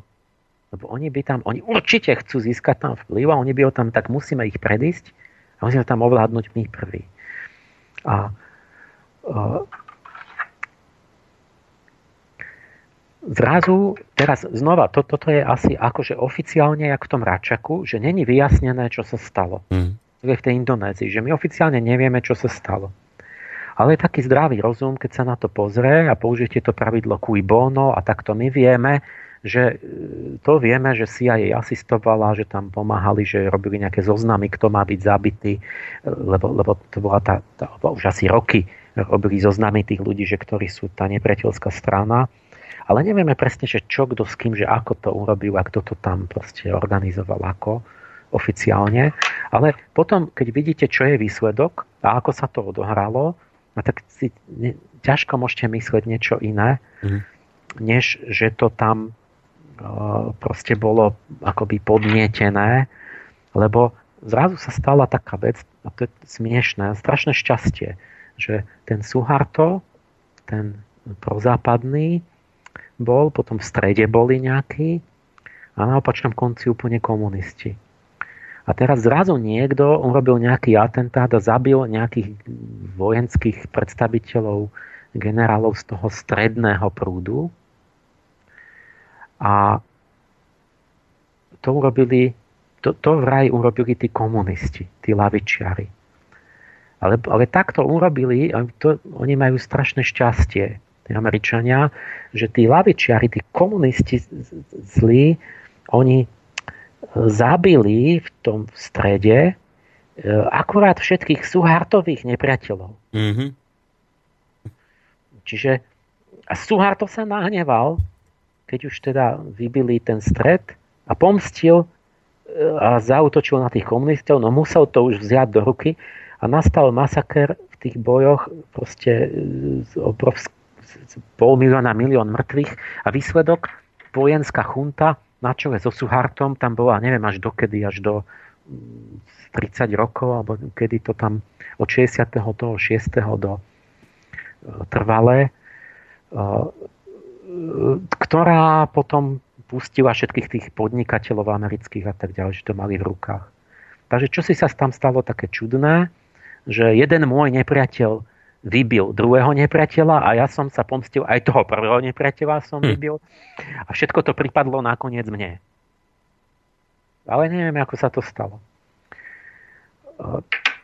A ticho, a nikt nezaujíma, ne, ne, proste ne, neviem, a ne, neviem ešte to, ja som nestihol sa všetko pozrieť, lebo potom bol nejaký moment, niečo, kedy oni tú Indonéziu položili úplne, že zrazu Indoneska tá rupia, či čo, že zrazu na Wall Street vyhlasili, že má desatinu ceny a tak. Čiže 200 miliónov Indonézanov zrazu prišlo všetok majetok, čo mali v peniazoch. A neviem, že kedy to bolo, či nie náhodou potom, keď toho Suharta chceli dať preč. To sme v 66. roku. Mhm. Tu som bol. 83. rok krátko, že invázia Granady, ten nejaký malý ostrov. Hm, čo to je známa vec, áno. A, a už tu teraz neviem, že čo bolo, prečo bolo. Konečným faktom je, že Spojené národy odsudili tú inváziu ako porušenie medzinárodného práva, že to bolo bezdôvodné jednoducho obsadenie. A ale nič. A to ešte sú zlaté časy, že, že odsudia Ameriku. Za to, že bez, len tak si obsadí ako nie, niečo. A zabudol som už, čo, čo hovorili, že prečo. Um, 72. rok. Toto bola zaujímavá vec, má, ešte málo známa v Európe, že tiež to false flag operation som sa zoznámil s jedným historikom, sa volá Daniel de Ganzer, švajčiarsky taký historik, 40 Zrazu som ho videl na History. No pozerám, pozerám a zrazu niekto hovorí, že, no, že s tými dvojčkami, že to není vyjasnené, že, že není, že jak, není jasné, jak mohla padnúť tá tretia budova. Ako keby ma udreli mechom, pozerám, že to čo je? Že v televízii niekto hovorí, že, že to tam není vyjasnené. Tam, tak som ho hneď všetko som pohľadal, som sa s ním aj spojil, som si chvíľku mailovali. No on proste švajčiar, normálne má odvahu, ale hovoril, že žiaden iný kolega historik nemá odvahu, že on mal, že si dal ako tému proste tej výskumnej práce, že tieto false flag operations, čiže akoby mm. operácie pod falošnou vlajkou. A ten ten, čiže on študoval aj tú operáciu Gladio, sa to volalo. Gladio, to je teda asi Gladius, rímsky ten meč. A počas studenej vojny, že mala si, ako keby vnútri ministerstiev obrany, napríklad talianského, bolo ešte vnútri vnútornejšie oddelenie, ešte tajnejšie, o ktorom nevedeli väčšina, ktoré riadilo CIA a mali tam ako keby pripravené tajné armády. Nejakým takým spôsobom, že to boli ľudia, ktorí akože tam žili normálne, domáci alebo aj cudzí, ktorí akože mali doma, boli nejak, že už bola pripravená tá sieť, vyzbrojená, zorganizovaná, že keby stačí povel a, a mali by tam hneď doma nejaké kvázi armádu nejakého prvého úderu proti, proti prípadnému komunistickému prevratu. Hm. A zvlášť to bolo v Taliansku aktuálne, lebo tam, ak si starší, pamätáte, že čo sa dialo, tak tam boli tie červené brigády, brigáte Rosse. A Taliani boli veľmi tak na hrane, že komunisti mali veľkú popularitu a, a, a báli sa, že by mohli vyhrať voľby. Chápete, vo, vo, voľby by mohli vyhrať. Mm. Demokraticky. To je jasné, a, to problém. No. A na to bolo pripravené všetky tie, aj ten, tá, tá propaganda dúe, tá, tá, tá loža Slobodomurárska, tam boli tí, tí významní predstavitelia akoby zakonšpirovaní e, na tento prípad a, a, a vojsko bolo toto gládio. Keby k tomu došlo, že náhodou by demokraticky zvyťazili títo lavičiari, tak by e, boli pripravení puč že by boli zorganizovaní aj tí proste ľudia, ktorí nechcú, aby ano. sa to stalo, tí významní, aj by mali hneď už aj tu. Ale oni to využili aj na, na to, že ne, nečakali na to, aby to tak ďaleko došlo, ale pomohli si aktívne, proaktívne, že sami urobili incident, nejaký útok teroristický, s nejakými autami alebo niečo tam vyletelo do vzduchu. A to urobili títo ľudia z toho Gládia, a hodili to na tie červené brigády. A mali dôvod, že udrieť na nich a potlačiť. No. A čiže to, teda to urobili tu... ešte pred voľbami, hej? V 72. A ešte pred voľbami?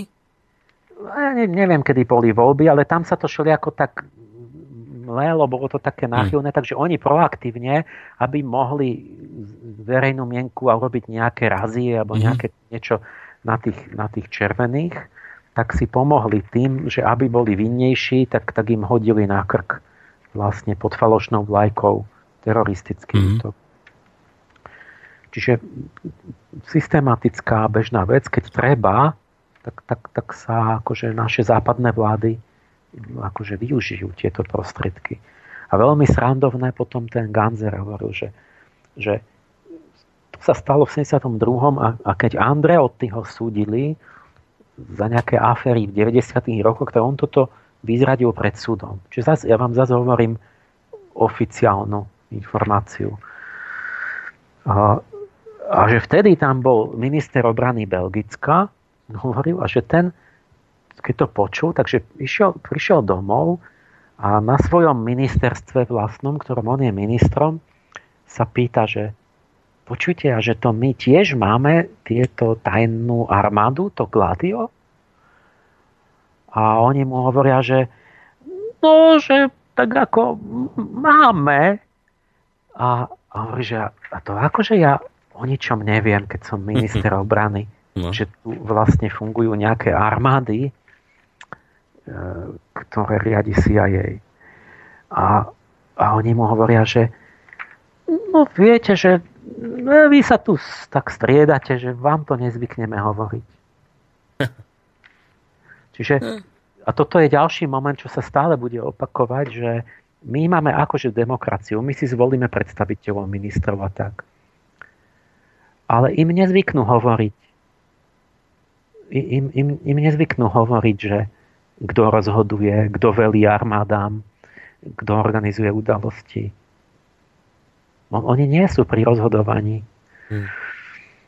Americká vláda a kongres je pravidelne mimo rozhodovania. Oni si tam niečo rozprávajú v tom kongrese, ale to, ne, to nehrá nejakú rolu. No hrá, že, ale No ale pre ľudí. No. Uvidíte no. tie, tie prípady, že kedy sa to, že, že proste niekto iný tam robí niečo, čo, ktorý nemá najmenší rešpekt a ktorý pohrda tým ľudom a hovorí ľudia, že to sú debily, že to keby sme ich nechali rozhodovať, to by dopadlo. Hmm. Takže toto, toto si treba uvedomiť. Hneď budú na to ďalšie príklady. Teraz som sa tak lepšie pozrel, a teraz to krátko viete, že 2003 Irak vieme, to už je oficiálne, že hovorilo sa, že nás ohrozuje Irak. Irak nás všetkých ohrozil. Colin Pavel hovoril, že chemický, chemickému útoku môže dojsť v Londýne za 40 minút. No nezakli by ste sa? Dick Cheney, že, že hodiť atomovú bombu na New York, také niečo tam hovoril. Potom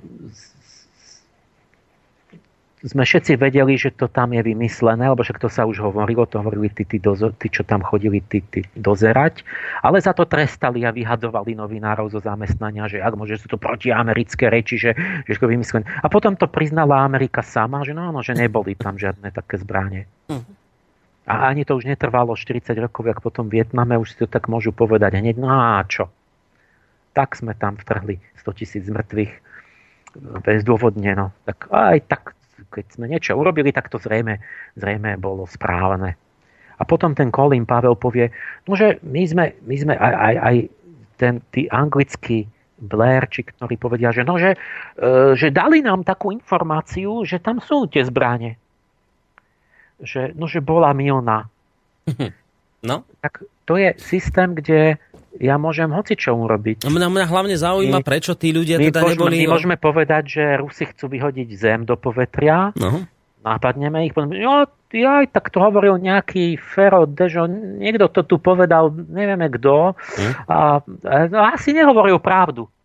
A, a aj tak čo toto je za odpoveď, že my, my vlastne a kto to teda hovoril tú nepravdu? A, jak to, je, a to sa vyšetrilo a jak sa volá ten človek? A čo to, jak to, že tie tajné služby dávajú, že tak ja si objednám falošnú správu a, a potom robím vojnu a, a pritom ja, ja, som, ja ani neviem, či mám všetkému veriť v nejakých francúzských novinách. To vyzerá úplne normálne, že ten šéf protiteroristického oddelenia vo Washingtone, tuším to bolo pri tom Iraku, že mu povedal tam mužstvo vtedy, nie? Že, že, že nájdi mi medzi Ládinom a, Irakom spojenie. Že tí Iračania sú na vine za toho Ládina.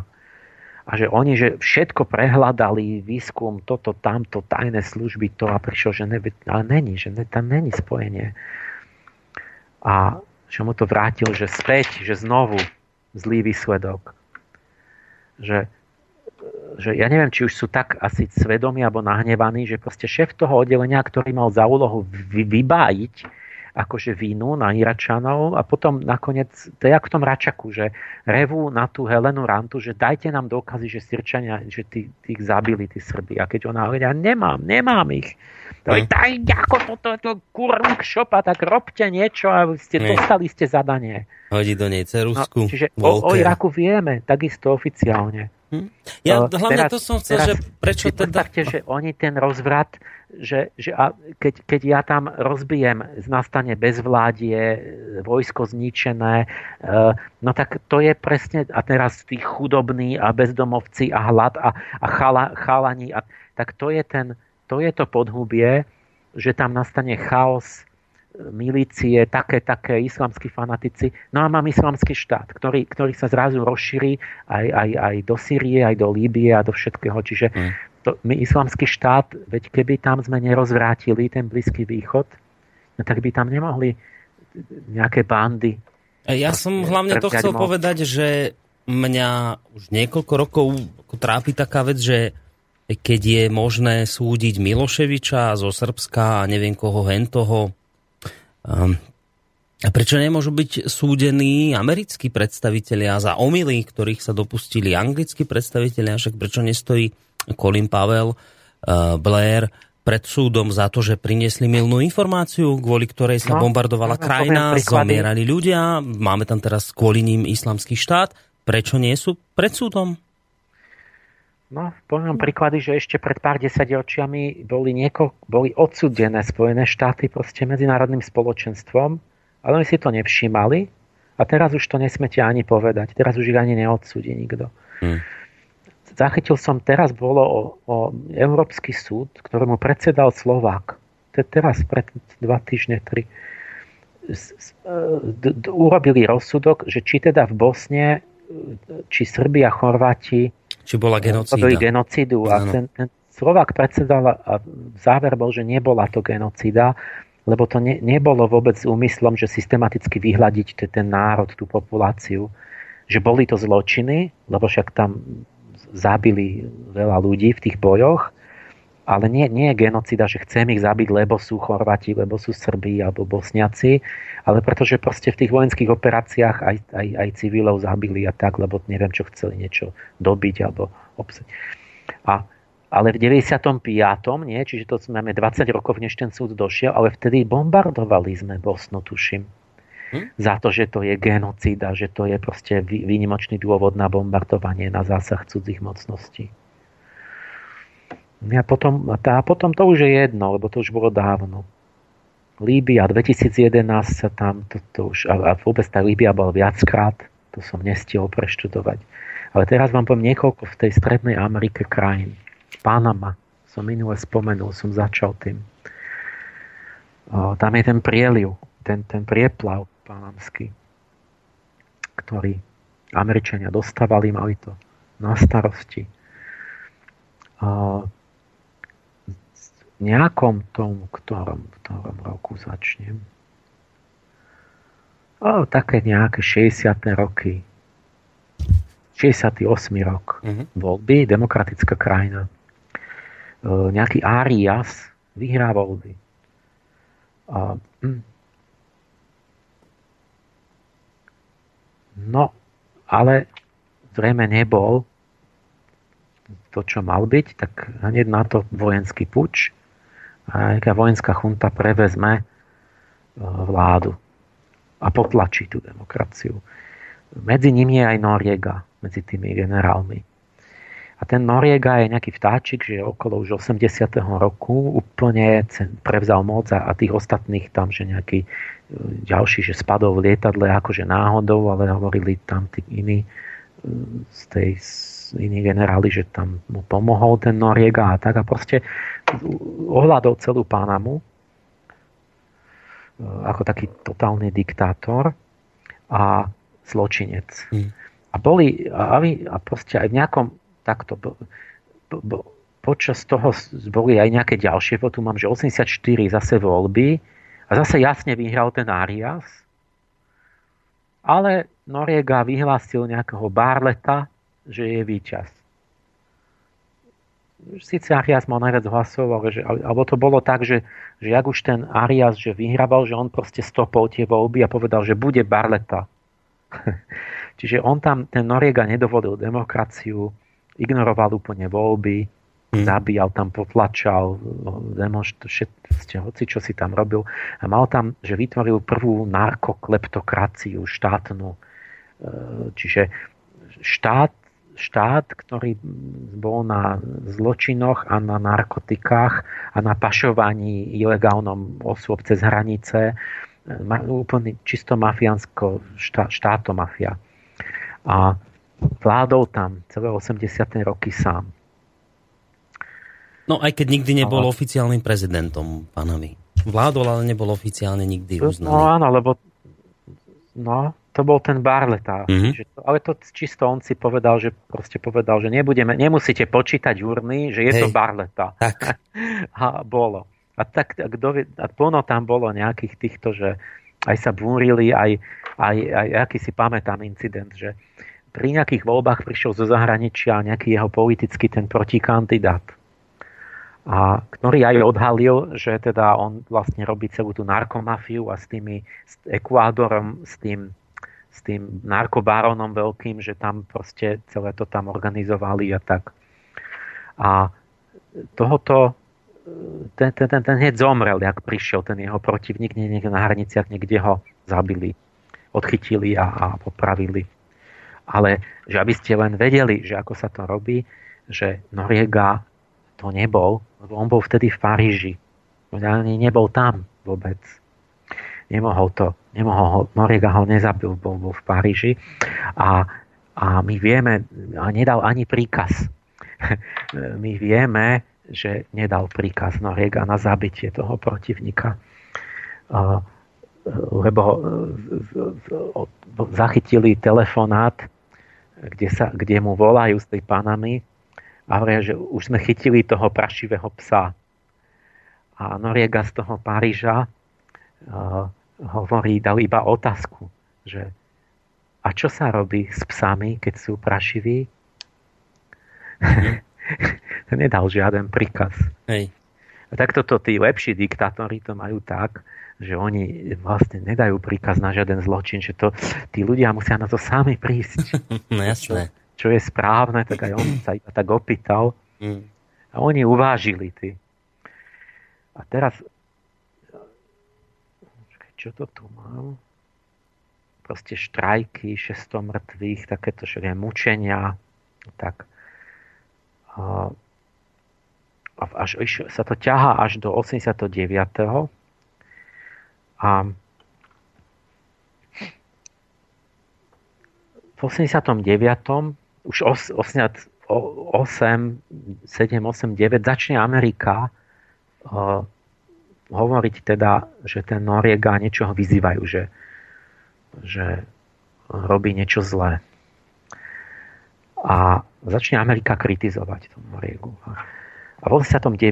urobia Mariňáci, proste tí, tí Američania obsadia inváziu Panamy, obsadia Panamu a zosadia Noriegu. A oslobodia panamský ľud.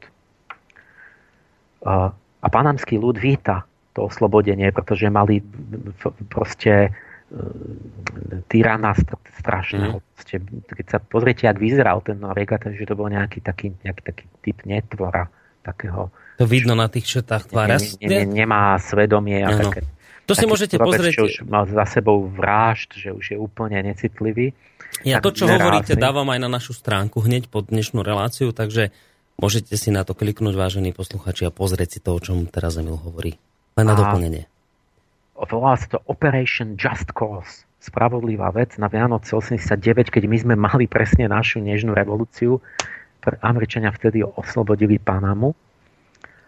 A teraz toto, toto sa my musíme učiť, proste myslieť, že a oni naozaj oslobodili tú Panamu, fakt. No. Bola to spravodlivá vec. To je pravda. A tí ľudia boli rádi. Aj keď im tam zbombardovali, alebo niečo, že tam a proste boli obete a im tam poničili, a, a, ale, ale proste sa zbavili toho Noriegu. A, kde je chyba? Tak vlastne to je super, nie? No, je. Američania sú dobrí. A... a lebo celá oficiálna vlastne tá oficiálna, proste navonok to vlastne je oslobodenie tej krajiny a prinesenie slobody a nastolili nejaký proste E, skutočné voľby a nejaká proste iná vláda a tak ďalej.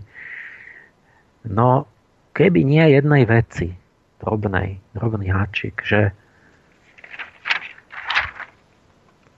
keby Noriega nebol agencia jej hmm. na výplatnej páske, ktorou celý čas vyzbrojovali a platili, tak by nemuseli panamčania pretrpieť tú tyraniu ani tú inváziu a tie boje a to oslobodzovanie. Mohli byť bez Noriegu úplne od začiatku. Pretože by bol zostal ten Arias, keby boli nechali v 68. tie voľby, vtedy by mohli mať demokraciu. A, a, a to, zase hovorím oficiálnu vec, vám poviem, že Senát v 80. komisia amerického senátu v 88. povedala, že Noriegová sága, ako celý ten príbeh, je jednou z najväčších politických chýb USA. A že to ako lutujú. Mm-hmm. Čiže vieme, že my, my, to nie, konšp- že nie ja si vymýšľam nejakú konšpiráciu, proste bolo to tak, a že, a že ako nevedeli a mysleli a že o nich klamal a že tam s tým Escobarom a že to... Ale Noriega hovorí inú vec sám, jak ho odchytili, že, viete, také naivné CIA by nevedela, oni, ne, ako človeka, ktorého ona drží, platí, zbrojí, on, on sa im akože, on, on v tom 80. nejakom 7. 8. ku koncu sa im vymkol, on im odmietol posluchať.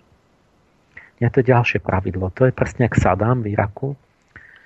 To bolo to isté. Saddam bol proste nejaký spodina, terorista, hádzal bomby do auta, takto mm. politických protivníkov riešil bombami.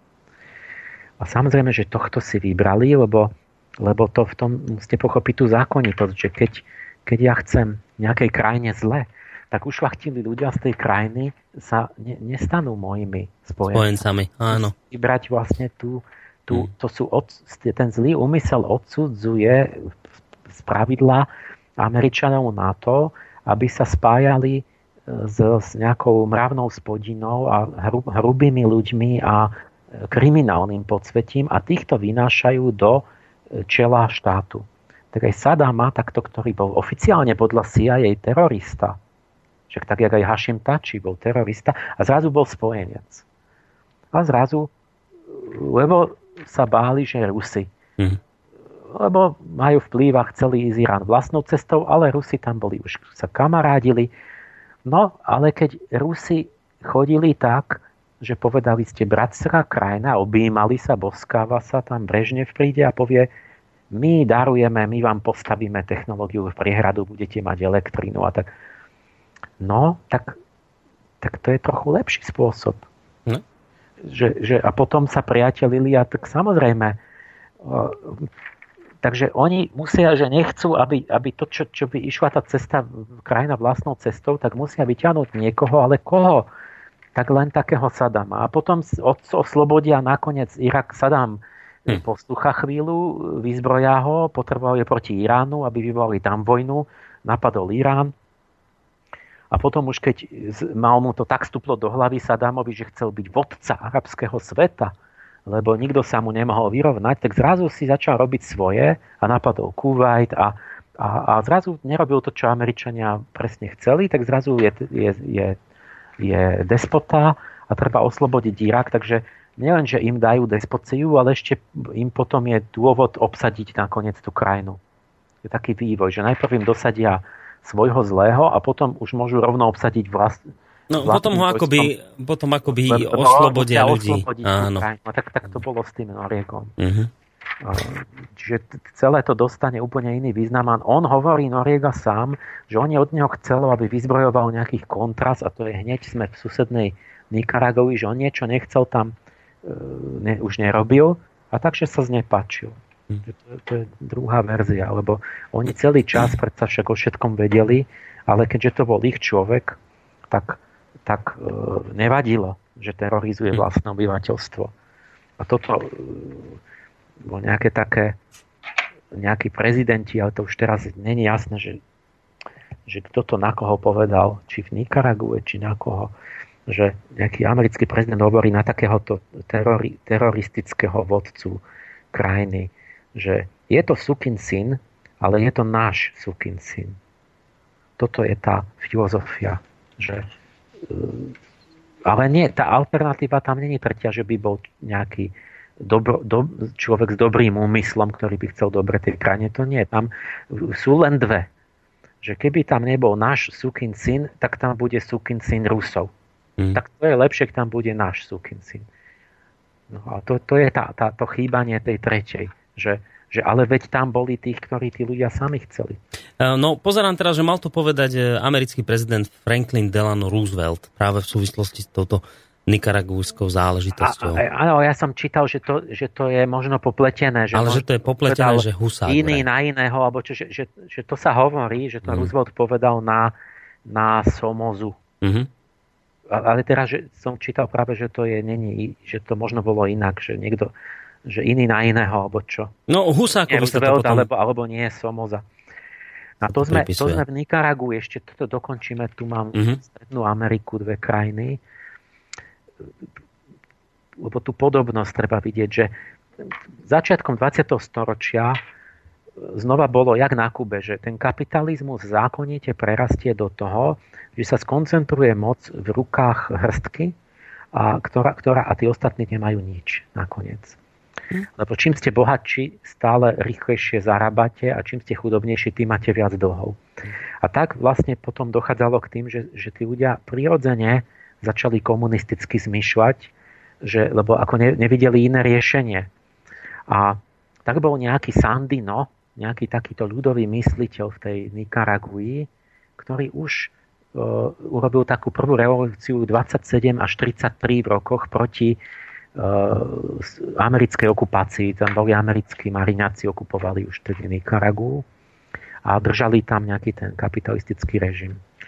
A, a asi ho zabili, zomrel v tom. A pri, čiže potlačili to, stiahli sa, bola finančná kríza v 33. Američania, ale dosadili svojho a vytvorili namiesto amerického vojska, ktoré by tam museli držať nejaké národné gardy, také prozápadné, a dosadili Somozu v 36. E, ktorý založil celú takú dynastiu Somozovcov, ktorí tam držali tú prozápadnú moc a pre podnikateľov a tak ďalej. A, ale ako diktátora, čiže oni, oni, odstra, oni zrušili im demokraciu, pretože zmyšľali nesprávne tí, tí, tí Nikaragujčania a dali im diktátora. A na títo somozovci boli takí tí, jak, jak tu, že sa rozkrá... Proste, proste somozu dosadili jak všade. Že ten somoza potom im dali koncesie všetkým tým, tým americkým podnikom, tak aby sa zmocnili všetkých baní, zlata, kaučuku, dreva a všetkých ziskov. A že rodina Somozovcov, keď ich zvrhli, takže mali, nahonobili jednu miliardu dolárov. Ale si uvedomte, keď sme v 50. rokoch, že to bolo úplne iné, iné množstvo peňazí, vtedy Jasne. miliarda dolárov, jedna rodina. Takže tak, taká korupcia, uplatky, drancovanie a tak. Že to išlo nejakých, nejaké pár desať ročí. A až do 79. tam boli tí, tí somozovci, tá diktatúra ale v 70. rokoch už boli ľudia takí zúfalí, že bol, bol vývo, taký spúšťací e, udalosť, že v Managui, v hlavnom meste, bolo zemetrasenie 90% všetkého spadlo. Bezdomovci, hlad, chudoba a tak. A začali sa ľudia búriť lebo ten, tí somozovci nielen, že už mali tú miliardu a že všetko si nechávali, ale že aj zahraničnú pomoc, ktorá bola na to zemetrasenie, tak tunelovali do vlastného vrecka. Ne, ani, to, ani cudzie peniaze, čo, čo ne, nechceli dať tým ľuďom pomoc tej núdzi, a si to tam krádli. Hm. Tak, za, tak tí ľudia si uvedomili, že oni proste, keď sa nebudú jednoducho fyzicky brániť, takže proste nič, nič im nepomôže. Tak začali sa tie také komunistické gerily a tak. A vznikol front sandinistov, že vytiahli svojho toho Sandina, toho hrdinu, e, že jeho filozofiu a sandinisti boli lavičiari, ktorí teda začali, chceli vyhnať okupantov a neviem čo. A, a ku podivu, že Carter ako keby bol nejaký taký benevolentný, že rozmýšľal najprv chcel ich podporiť a že teda počkať, prevzali moc, tu mám. Teraz neviem, že či vo voľbách, alebo čo sa stalo, či ne, neviem už ako. Carter, že ako keby chcel ich, pod, ale potom, že nie, že oni proste aj tak sú spojení všetkými tými lavičmi, treba ich, treba ich zničiť, tých sandinistov. A začali organizovať zase uh, CIA a hlavne pod Reaganom uh, tých tzv. kontras, čiže kontrarevolučné protisandinistické e, jednotky. A to boli jednotky, ktoré e, zo susedných štátov, z Kostariky, z Hondurasu e, útočili na, na, na tú Nikaragu a robili tam normálne, že terorizovali občanov. Proste, že, že terorizovať ľudí a, a ničiť všetko, že aby sa ukázalo, že ten, tá sandinistická ekonomika a vláda, že nefunguje. Čiže akože rozprávame o nejakej voľnej súťaži alebo niečo, ale že oni proste tí, tí, tí kontrast vlastne všetko ničili, že vyhodili do vzduchu družstvo, elektrické vedenie, podpálili, spálili úrodu, polia, vraždili ľudí, no nabehli do dediny, zavreli dedinu do stodoly, podpálili ich tam. A, a proste ľuďom, a nebolo, ne, a nebolo dobre tým ľuďom v tej sandinovskej Nikaragui. Ne, nefungovala im tá ekonomika, uh, vysoká úmrtnosť bola. No akorát, že to tý kontrast vlastne robili. Že da, dali vtedy míny do prístavov, tý kontrast. Že aby tam sa potopili lode. A to, to bol vtedy incident medzinárodný, odsudilo to medzinárodné spoločenstvo, že toto Amerika nesmie robiť, že dá míny, do, lebo že prístavy sú medzinárodné, tam môže prísť francúzska loď, alebo čo potopí sa. A, a to boli staré zlaté časy, že, sa to, že, to, že to ešte ostatné štáty odsudili. Že ešte, ešte, že ešte bolo ja, možné vlastne ja, Amerike niečo ja, nadiktovať? Nič im nenadiktovali. No ale že ešte bolo ale, možné. Ale hej? že vôbec otvorili ústa. Aha.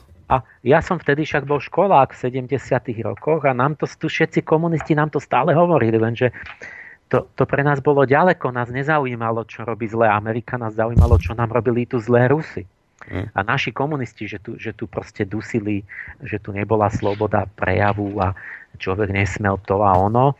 Takže to bolo pre nás ako taká vzdialená pesnička, ale vlastne teraz si človek uvedomí, že však oni nám to všetko hovorili v škole a, že, že vlastne tí zlí kapitalisti, že oni všade prepadávajú a robia záškodníctvo. A aj také groteskné podoby, že keď hoci čo bolo, tak sa robili vtipy u nás, že povedzme, jak prišla mandelinka zemiaková, tie chrobáky, no na zemiaky a bolo to pohroma, lebo sa rozmnožili a vyžrali, tak, sa, tak bolo normálne v tých 50. rokoch, že hovorili, že mandelinku zemiakovú nasadili e, americkí agenti. Áno, áno. A aby, aby sabotovali naše hospodárstvo. Čiže hoci čo by bolo, tak to bol agent vlastne západný. A, a ono to teda bolo vzaté zo skutočnosti, že oni toto takto robili, že v tej Nikaragu im všetko im ničili, proste, aby sa im nedarilo. No a Nám v, to, v prípade tej mandelinky ešte nahrával aj fakt, že má tie krídla také páskované, že vyzerala jak, jak vlajka americká. No, proste robili tam strašný teror, že to vidíte to absolútne proste, že to je jedno, že či tam vyvraždili nevinných ľudí, to je hmm. až, až keď Teraz nastalo to, že v 83. po nejakých 4 rokoch toho terorizovania americký kongres teda sa si vstúpil do svedomia a rozhodol, že treba, že, ne, že zakázal, že, ne, že Amerika nemôže týchto kontra zorganizovať. Mm-hmm. čiže Amerika rozhodla, že to, že to je, nemajú robiť sama o sebe. A Medzinárodný súd e, odsúdil USA v 84.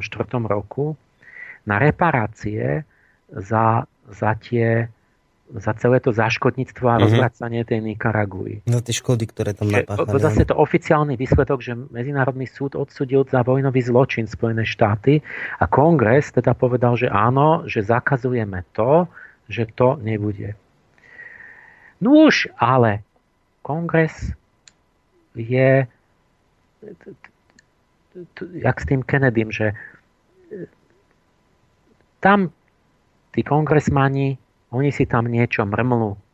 Oni tam trpia nejakou samomluvou. A tí astraby z toho CIA samozrejme, že pokračovali ďalej, akurát, že neoficiálne. Že vy máte vládu vo vláde v Spojených štátoch, ktorá úplne ignoruje, že čo ľudia zvolili, čo, čo po kongrese povedali. No tak to robili ďalej tých kontras e, neoficiálne.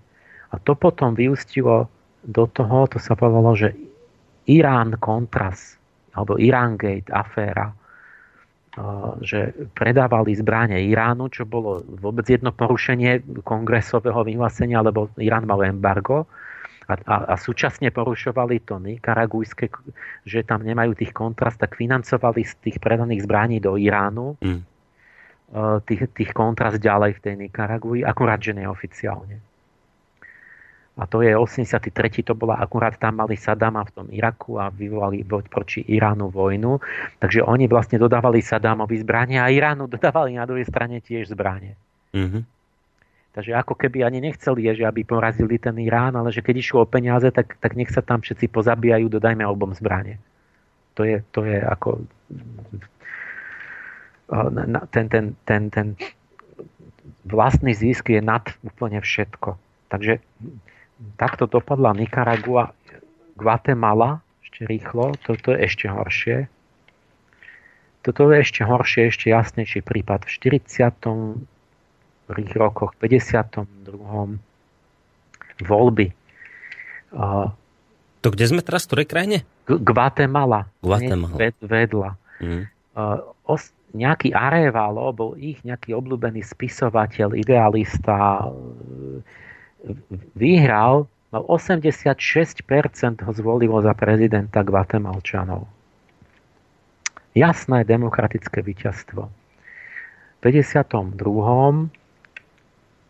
lenže tam, tam a začal tento robiť uh, takú nie ruskú, ale proste takú proludovú politiku, ktorá zaváňala lavicovo, pretože že aby ľudia mali pôdu a mali z čoho žiť mhm. a, a, a, tak ďalej. A, takže zlé. No nie, nie, nesprávne. A tak v 54. hneď CIA zorganizovala prevrat, zvrhli toho prezidenta, čo tam bol. Lebo že vraj by sa mohol stať bábkou zväzu, Sovietskeho zväzu a aby chránili majetok.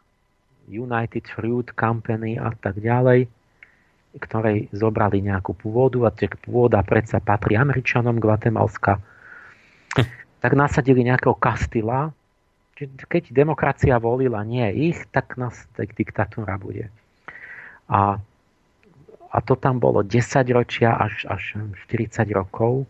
Diktatúra, ktorá, a znova poviem oficiálnu vec odsudenú, robila genocidu Guatemalčanov.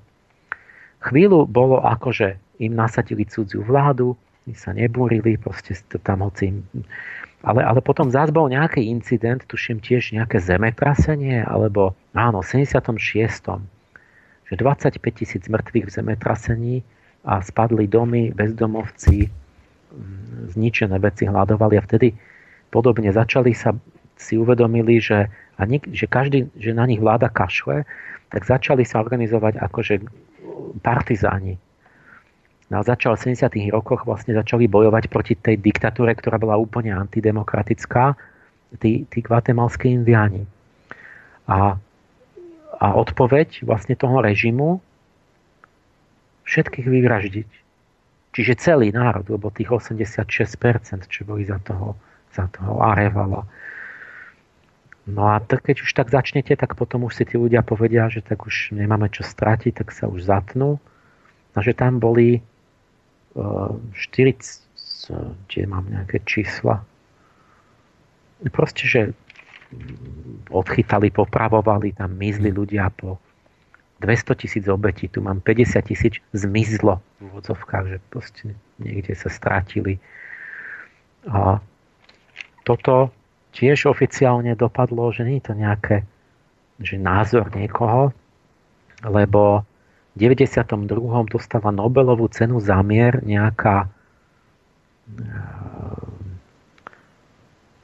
to pre Rigoberta, neviem aká, proste žena za to, že za, za dlho, dlhodobé úsilie ob, pri, akože obrátiť pozornosť sveta na genocídu domáceho obyvateľstva, ktorú robila domáca vláda eh, podporovaná USA. Rios bol ku koncu vo vláde nejaký človek, ktorý ho odsudil celý svet, e, že celý svet, že to je párijský štát, že sa odvracajú chrbtom od krajiny, ktorá zabíja všetkých obyvateľov. A Reagan sa vtedy vyjadril, že Rios je muž veľkej osobnej integrity. To je ten, že náš súkin syn, mm. aj keď by všetci umreli. Takže to trvalo od 60. roku do 96. roku, než sa oficiálne odsudilo, že teda nemali by predsa len tých Guatemalčanov všetkých vyvraždiť. No. no a Číle, neposledné, to bolo trochu Inočet. iný prípad, iná krajina, ale to je čiže iný priebeh. Ale tiež je to tak, že vlastne zvolili toho Allendeho, socialistu, ktorý začal takéto reformy akože prodomáce pre ľudí a, a hneď reakcia trest. Že stiahne sa kapitál, odoprú mu všetku pomoc, embargo, finančné zastavia toky, hento, toto, toto a propaganda, že to je ako, že to je zlý a hento, toto. Tak on odpovedal tým, že vlastne znárodnil tam tie báne alebo nejaké takéto, že hneď mu zablokujú ekonomiku, že, že nič nefungujú, továrne, báne a tak. Čiže akože štát sa zrúti. Že keď si zvolíte vy demokraticky vášho prezidenta, tak sa vám štát zrúti. To mi presne pripomína, ak prišla Radičová z Bruselu, najprv hovorila, že ne, nemali by sme sa nechať vydierať a príde naspäť a povie, že, že ľudia, ale že chcete, aby sme boli polovica nezamestnaných. Hmm. No, tak, tak, tak to on to znárodnil a sa mu rozbehla tá ekonomika, začali pracovať, tak ešte väčší tlak a Nixonová administratíva vtedy tiež CIA tam pomáhalo, asistovali, urobili prevrat, púč, Allende umrel, v tom puči a nastolili toho Pinocheta. A Pinochet to musel urobiť tak, akože dať na poriadok tú demokraciu, že, že hlavne v tom v tých prvých rokoch musel zabiť všetkých hm. politických oponentov. 30 tisíc mučených, 3 tisíc zastrelených, 1500 zmizlo a takéto, takéto čísla, relatívne iba, iba v tisícoch. A, No ale proste potlačený zabitím. Čiže my sa bavíme o tom, že v Rusku, že teraz tá Politkovská bola odporkyňa Putina. Tá novinárka. Litvinov bol agent, ušiel, niekto mu dal polonium, na otravu umrel a teraz toho Nemcova tiež zabili však pred týždňom odporca Putina. Nevieme ale ani ako sa to stalo. Putin hovorí, že to je provokácia Západ hovorí, že teda to zrejme musel ho Putin ho dať zabiť, keď je odporca. A tam v tých krajinách, kde, kde si dovolili ľudia, tam po 10 tisícoch a 100 tisícoch všetkých pozabíjali Američania. Čiže to len proste východisko pre nejaké fakty, že, že jak sa môžeme takto tváriť, že to ako keby je ťažko uvažovať, keď máme úplne jednostranné správy mm. a nikto o týchto dejinách nikto nerozpráva. Kto vie o východnom Tímore, kedy to bolo u nás v novinách a, a proste o nejakých takýchto krajinách a že čo, čo všetko sa dialo, nemáte nič. No v prípade no, ale Ameriky... skončiť asi, že ja nejaké vyhodnocovania, no. alebo tak, že som urobil iba taký exkurs, Nehovorím ešte, že tu mám Rwandu a Somálsko a je. takéto, že v Kongu 6 miliónov mŕtvych. Te, teraz, to z posledných 10-15 rokov. No, tam v Račaku je domnelých 40 zabitých civilistov, ktorí boli a, a, a zbombardujeme celú krajinu a keď je 6 miliónov niekde zabijú a v Rwande 10 miliónov, hmm. tak to nemáme, tam nejdeme, že ľudské práva Proste to, to zase to je taký dvojatý meter a také, také ignorovanie toho zlatého pravidla a, a tiež máme v tom prsty. Že proste je tam urán, koltán a tak ďalej a my de facto tie, tie armády, čo sa tam vyvražďujú a to robia domáci, nie? že nie, tam nie je americká armáda. Ale to sú také dve formy, že lepšia forma je, keď sa domáci vyvraždia v tej Indonézii, takisto nebola americká armáda, ale sa to zorganizuje tak, že vlastne tam pomre tá opozícia. A to, to, sú, to sú také vzorce, že, ku ktorým to sa vrátime k tomu vyhodnoteniu, mm. ale to je proste starý Rím, že oni mali heslo divide et impera, rozdeluj a pánuj. A tu sa ukazuje, že proste to, tie dejiny zle svedčia o tých Spojených štátoch, že oni ako keby prídu niekam, vystupujú ako mierotvorcovia, ale začnú zúrivo, nespravodlivo podporovať jednu stranu a, a vytvoria, vytvoria opozičné strany, jednu začnú podporovať, strániť, akože úplne nespravodlivo, až za pár rokov tá druhá strana povie, že tu, tu, my tu nemôžeme spolužiť. Mm. A nastane tam rozvrat a potom v tej, tej zrujnovanej krajine, ktorá začne prosiť o pomoc, začnú pomáhať a stanú sa garantom mieru, dajú pôžičky a začnú im budovať tú krajinu, ale samozrejme majú svoj potom kapitál tam. A... No, netreba ísť ďaleko za príkladom. Mm, teraz ste hovorili len z minulosti veci. Podobný rukopis má aj to, čo sa deje na Ukrajine. Tiež sa tam teraz ide vo veľkom pomáhať. Už sú aj známe niektoré veci, že tam Američania vlastnia niektoré firmy, ja neviem, plinárenské podniky a tak. Takže ukazuje sa, že ešte sa môže stať možno aj situácia, že raz sa stanú pre Ameriku nepohodlní tých, ktorých si tam teraz sama dosadila. Ja, ja, ja, ja som za to, že totiž keď rozmýšľate, že chcete, nechcete, nemáte zlý úmysel, tak vám okamžite dojde, že sa dalo robiť množstvo úplne iných vecí, ktoré by hmm. viedli k tomu, že by vôbec nenastávali tie. V každej tej jednej krajine bolo plno možností. Ja si želám, aby Európa, keď, keď to inak nejde, tak proste nebuďme v tej bande s Američanmi, eh, ale aby my sme boli mocnosť, ktorá nerobí to, že v každej krajine hľadá zlo a podporí to zlo, aby ju oslabila tú krajinu. Kým, není, kým sa nepodriadi. Lebo tá, tá, aby sme my boli krajina, ktorá e, podporí zlo, podporí dobro v každej krajine, aj keď to není v náš prospech. Lebo tá záruka mieru je to priateľstvo a tá dôvera tých národov. Aby, aby Európe verili, aby sme my mali priateľov. A to je záruka mieru. A toto nie, toto je, toto je také, čo, koľko bolo takých ríš, aj ten Rím, že oni musíte stále viac a stále horšie terorizovať, ale nakoniec sa proti vám všetci spoja. A tu je toľko toho, že potom, že ten hmm. svet, proste keď idete do toho tretieho sveta, kde tam tieto všetky veci takmer už každý zažil, no tak máte takú veľkú nenávisť voči Amerike, hmm. že ja by som nechcel byť ich, ja nechcem byť ich kamarát. Dobre, urobíme alebo, to. Alebo keď proste my si poďme za pravdou a jednoducho lebo už keď sa to stane tak alebo tak, môže to aj ten vnútorný vývoj Ameriky, však tam je plno obyvateľov, ktorí e, proste väčšina amerických občanov by to takisto odsudila. Alebo sa to môže obrátiť, že sa proste zmení vnútorná politika Ameriky, alebo čo. Len niekto musí vedieť, že čo chce a čo je pravda a musí sa za to postaviť a nie, že každý je vlastne tu akoby už dopredu ako zastrašený a že sa nedá nič robiť. Hm.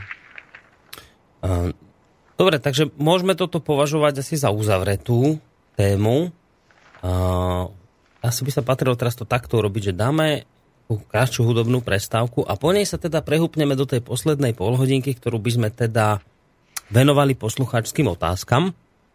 Tak vás chcem vlastne aj poprosiť, vážení poslucháči, že ak máte nejakú otázku, názor k tomu, čo tu teraz bolo povedané, tak úplne najideálnejšie bude, keď nám zatelefonujete. Ja ten telefon hneď po pesničke vezmem. Ak teda telefonát číslo 048 381 0101, ešte raz číslo 048 381 0101. Ak takýto telefonát nevyužijete, eh, budem hneď čítať teda maily studiozavinač slobodnyvysielac.sk tam nám ich môžete adresovať. No a teraz spomínaná pesnička. Samozrejme, toto, čo hovoril Emil Páleš, sú síce dostupné informácie, nájdete ich množstvo. Ja som pod to, ako o tých veciach hovoril, niektoré z nich aj dával na našu internetovú stránku, ale samozrejme chápem to, že pre niekoho sú to nepohodlné informácie, ťažko počúvateľné. A je to niečo podobné ako na Titaniku, že niekto chápal, že sa loď potápa a niekto sa chcel zabávať ďalej. No tak kto sa chce zabávať, nech sa teda zabáva.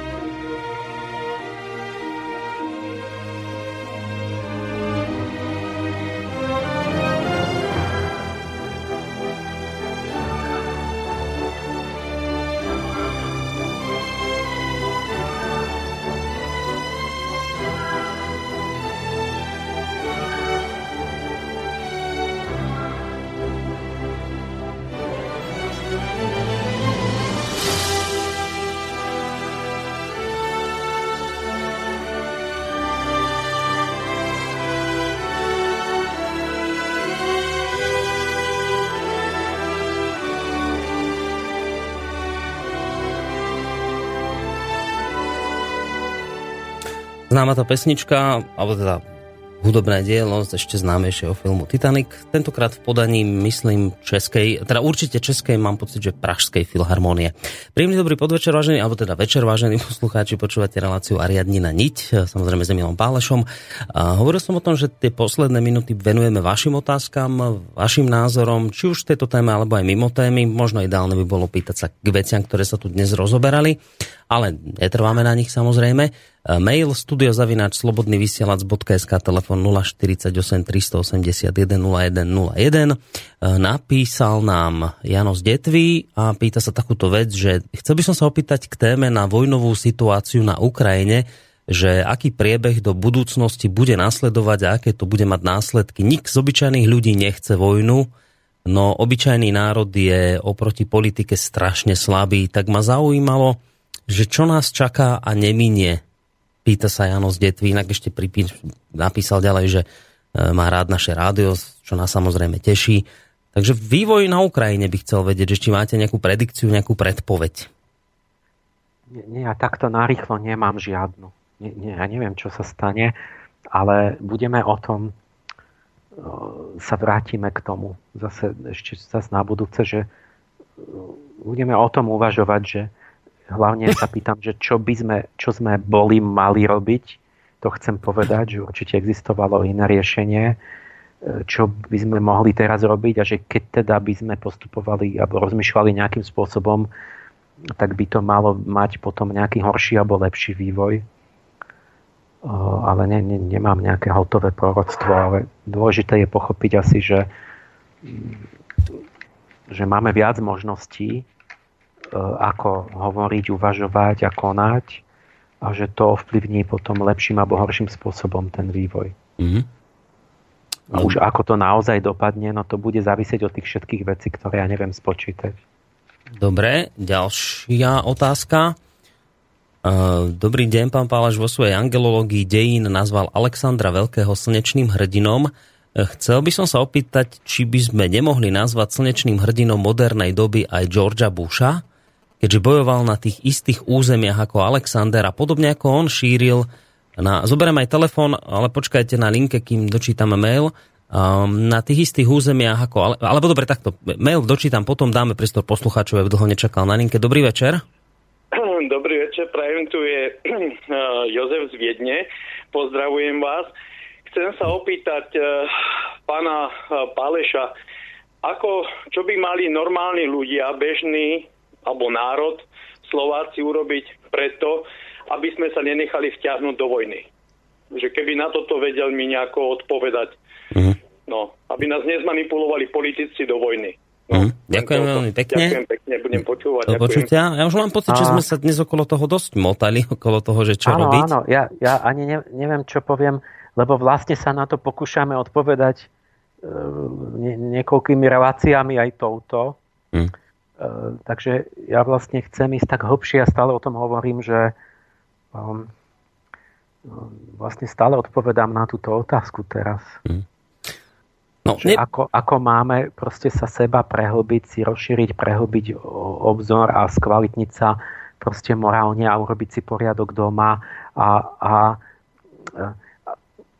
my musíme, to je moja odpoveď, nie, že tak teraz tomu, doteraz sme Putina nenavideli a tak teraz ho úplne ho, teraz musíme vystupňovať ten, tú nenávisť a budeme robiť so Šebejom konferencie, že ten Putin je ešte horší než zlý, že ešte už bol úplne zlý a že je ešte horší a že ešte musíme, proste čo, tým sa, tým nerobíme nič, nejaké, nejaký príspevok konštruktívny. My máme vnútorne sa očistiť, zosilnieť, e, poriadok urobiť si e, návlas pred vlastným Prahom. A to je tá prevencia. Keď budeme mať doma poriadok a budeme silní a jednotní a budeme mať čestnejších ľudí hore a budeme e, pravdivo vidieť veci a budeme mať schopnosti lepšie, mať, byť pánmi našich vlastných vecí tu, tak jednak žiaden Putin tu nebude môcť nás nejako ani propagandou ohlupovať, ani tu robiť nejaké piaté kolóny a ani žiadna Amerika ne, nebude schopná nás zatiahnuť do nejakých svojich vojnových plánov. Proste tá najdôležitejšia vec, čo máme robiť, je zosilnieť vnútorne. My sme padavky. Proste tu, tu raz sme pod sovietským zväzom, mm poskoci, hneď sme pod Amerikou. E, proste to nikdy nebude dobré, keď my vlastne nepracujeme na tom, čo je, čo je v tej mojej Sofii od začiatku hlavný cieľ, že my, my musíme sa sami zosilniť a zušlachtiť a urobiť si poriadok a nebudeme podliehať propagandám ani zľava, ani správa. A nebudeme nútení, ja neviem čo, byť v nejakých vojenských paktoch a nanútiť si falošné peniaze dať a, a ja neviem, takéto veci, pretože nebudeme takí, taký, taký bezmocne, neschopne závislí. No ono inak presne teraz e, e, to, čo spomínate, toto píše Peter, že takú otázku on si vlastne trošku odpovedá, ale pýta sa, že či nežijeme v novodobom komunizme, že e, vlastne ako vníma len jediný rozdiel v tom, že len červenú farbu vystriedala nejaká farba modrá, inak mi to pripadá úplne rovnaké. Vtedy som bol hlupák, lebo som nesúhlasil so súdruhmi a ani teraz nesúhlasím s týmito modrými súdruhmi a zase som hlupák a zase je zo mňa disident. A to som si už myslel, že nikdy nebudem. To som napísal Peter, že cíti to tak, že vlastne nič sa nezmenilo, že my akoby stále pokračujeme v tom istom, lenže iné, iné, iné témy sa vytiahli akoby. No áno, že to, to nie je komunizmus v tom presnom zmysle slova, že to je ten iný izmus, ale v tomto prenesenom, že zase je to len nejaká, e, nejaká diktatúra, že niekto povie, že, že keď nebudeš robiť proste neposluchneš, dám, dám ti po hube. Mm. A, a takže v tom, v tom zmysle áno, že teraz nám to pomaly dochádza, že to není nejaká sloboda, ale že to je tiež tak, že niekto mocný proste akože Hej, zase podobné, áno. Dobre, ideme na ten mail, ktorý som začal čítať, inak mám pocit, že je to od vášho uh, známeho priateľa, kamaráta z univerzity, toto od nás z Banskej Bystrice, od Jozefa. Pán Páleš vo svojej angelológii deň nazval Alexandra Veľkého slnečným hrdinom. Chcel by som sa opýtať, či by sme nemohli nazvať slnečným hrdinom modernej doby aj Georgia Busha, keďže bojoval na tých istých územiach ako Alexander a podobne ako on šíril na dobitých územiach svoju kultúru. Takisto by sme mohli vidieť podobnosť medzi zámienkami, ktoré viedli k vojne. U Alexandra to bolo zabitie jeho oca Filipa II., z ktorého boli obvinení Peržania. U súčasných Američanov to bol útok na dvojičky, ktorý sa pripisuje arabským teroristom. Prípadne, ak berieme Busha ako vojnového štváča, nemali by sme ako na vojnového štváča pozerať aj na Alexandra? V minulosti existovala voči Hitlerovi politika aj písmentu ustupovania a ústretových krokov, ale napriek tomu sa Hitlerov postoj nezmenil. Prečo? Ja samozrejme, že my sme ísť na budúce tak hlbšie do toho, ja som vymenoval nejaké historické udalosti, teraz akože negatívne na Ameriku, ale do toho, že teda čo je teda zhodnotenie a že čo treba, čo mali, mali robiť niečo z toho, nemali, dalo sa to inak, čo robí druhá strana, kedy človek musí použiť násilie, kedy, kedy sa dalo, toto to, to, to všetko budú také akože dohlbky otázky. Um, ktoré, ktoré nám, no to je na, na reláciu. Tam je veľa aspektov, proste to, že poviem nejakú stránku jednej veci, to neznamená, že tam nie sú tie druhé stránky a že to je konečné nejaké vyhodnotenie, že čo treba robiť. Hmm. Hitler mal jasný plán, že proste chcel, proste tu dobýval a zaberal územia. A teraz Putin zabral Krím ale o, tú, o to Novorusko tam sa hovorí, že to sú proruskí povstalci, ale tam Putin nechce to pripojiť a ne, ne, oni vyhlasili ne, nezávislosť a no, ne, to, ne, sa vrátime k tomu. Mm. Ale vrátime sa k tomu, Dobre. či je tá možnosť. Ja, ja, ja nemám teraz pocit, že Putin chce, e, že on útočí. Lebo ale my sa musíme si položiť tú otázku, že áno, a po Putinovi príde kto a, a ten, ten, ten, keď bude ten aparát mocenský silný a, a, a budú už e, sfanatizovaní akože Veľkorusko a tak, no že ne, nevpadne do tých pobaltských republik, lebo tam by to bolo podobné, že tam je nasačkovaných veľa Rusov počas Sovietskeho zväzu, tak jak na Ukrajine a keby náhodou tam niekto krivdil tým Rusom tiež, alebo by vyhlasili samostatnosť alebo niečo, tak že treba, áno, si musíme položiť tie otázky, ale zatiaľ proste je to také, že, že ako robí Putin expanziu. Keď, že keby, počítajme, ja neviem, základne vojenské, že jak, jak expanduje ten Putin, že, že on mal jednu vojenskú základňu na Kryme, ktorú tam má 250 rokov. Od Kataríny Veľkej tam majú jednu vojenskú základňu, ktorá má prístup cez ňu k stredozemnému moru. A my sme, my sme rozhodli, že mu ju zobereme. Že tam bude americká. A on v tom už si povedal, že preboha, tak ja už to potom už aj mi môžu v mojej spálni urobiť vojenskú základňu na to, Takže on mal jednu základňu, ktorú si, si ubránil, že si ju udržal. A to je jeho expanzia. Že tá jedna tam zostane, čo tam už je 250 rokov. A za ktorú platil 10 miliónov? 100 miliónov. Plánuje, tuším, že na to rozširuje, má asi 200, neviem koľko, 200 základní, je, je všade dokola a buduje, neviem koľko nových základní bude v pobaltských republikách na Ukrajine a, a, a, a neviem kde, možno v Litve a v Polsku. Čiže tu, tu, tu jak huby po daždi rastú nové základne NATO a, a u nás sa sačkujú vojaci a sú teraz manévre tu a neviem, čo bude. A my hovoríme, že vlastne on expanduje, pritom Amerika zaberá po, po hrstiach celé krajiny a buduje tam nové vojenské základne. Tak ne, ne, ne, nevyzerá to na to, že on by teda tak strašne expandoval. Hmm. Ste vyzerá to na hy, hyperhysterickú proste kritiku, že my keď zabereme 10 krajín jedným šmahom a robíme 20 základní jemu pod oknami, tak to je, to je mierové. To je, lebo vojenské akcie Ameriky sú vždy z, z definície mierové. A keď oni si chcú udržať len to, čo mali doteraz, tam tú jednu na Kryme, lebo fakt by bol odrezaný od, od vôbec od všetkých južných morí, a tak, tak, tak to berieme za agresiu. A pritom ten Krím je fakt dotazný, že tam boli Turci a potom to patrilo Rusom. Dobila to tam Moskva, Katarína Veľká. A tam, tam stalo sa to síce tak, že oni to neriešili po rozpade Sovietskeho zväzu, že sa ako nepovedali, že dobre, ale Krím je náš, že vyriežme to, lebo, lebo vlastne mali slub, že na to sa nemá rozširovať. Že oni, Gorbačov rozpustil Varšavskú zmluvu domnievali sa, že teraz skončí studená vojna, že na to už nemusí byť, alebo že sa nebude aspoň rozširovať. No dohodli sa na to. Že, no. že stačí, keď tú základňu tam majú, že to ne... No a teraz vlastne vysvítá, že to, ne, že, že to bola chyba. Mm. Že oni... No, máme... Tak, ja neviem, ale k tomu Aleksandrovi to tiež, že uh, museli by sme ísť na, akože na ten obsah. Ja, ja si myslím, že som to nenapísal.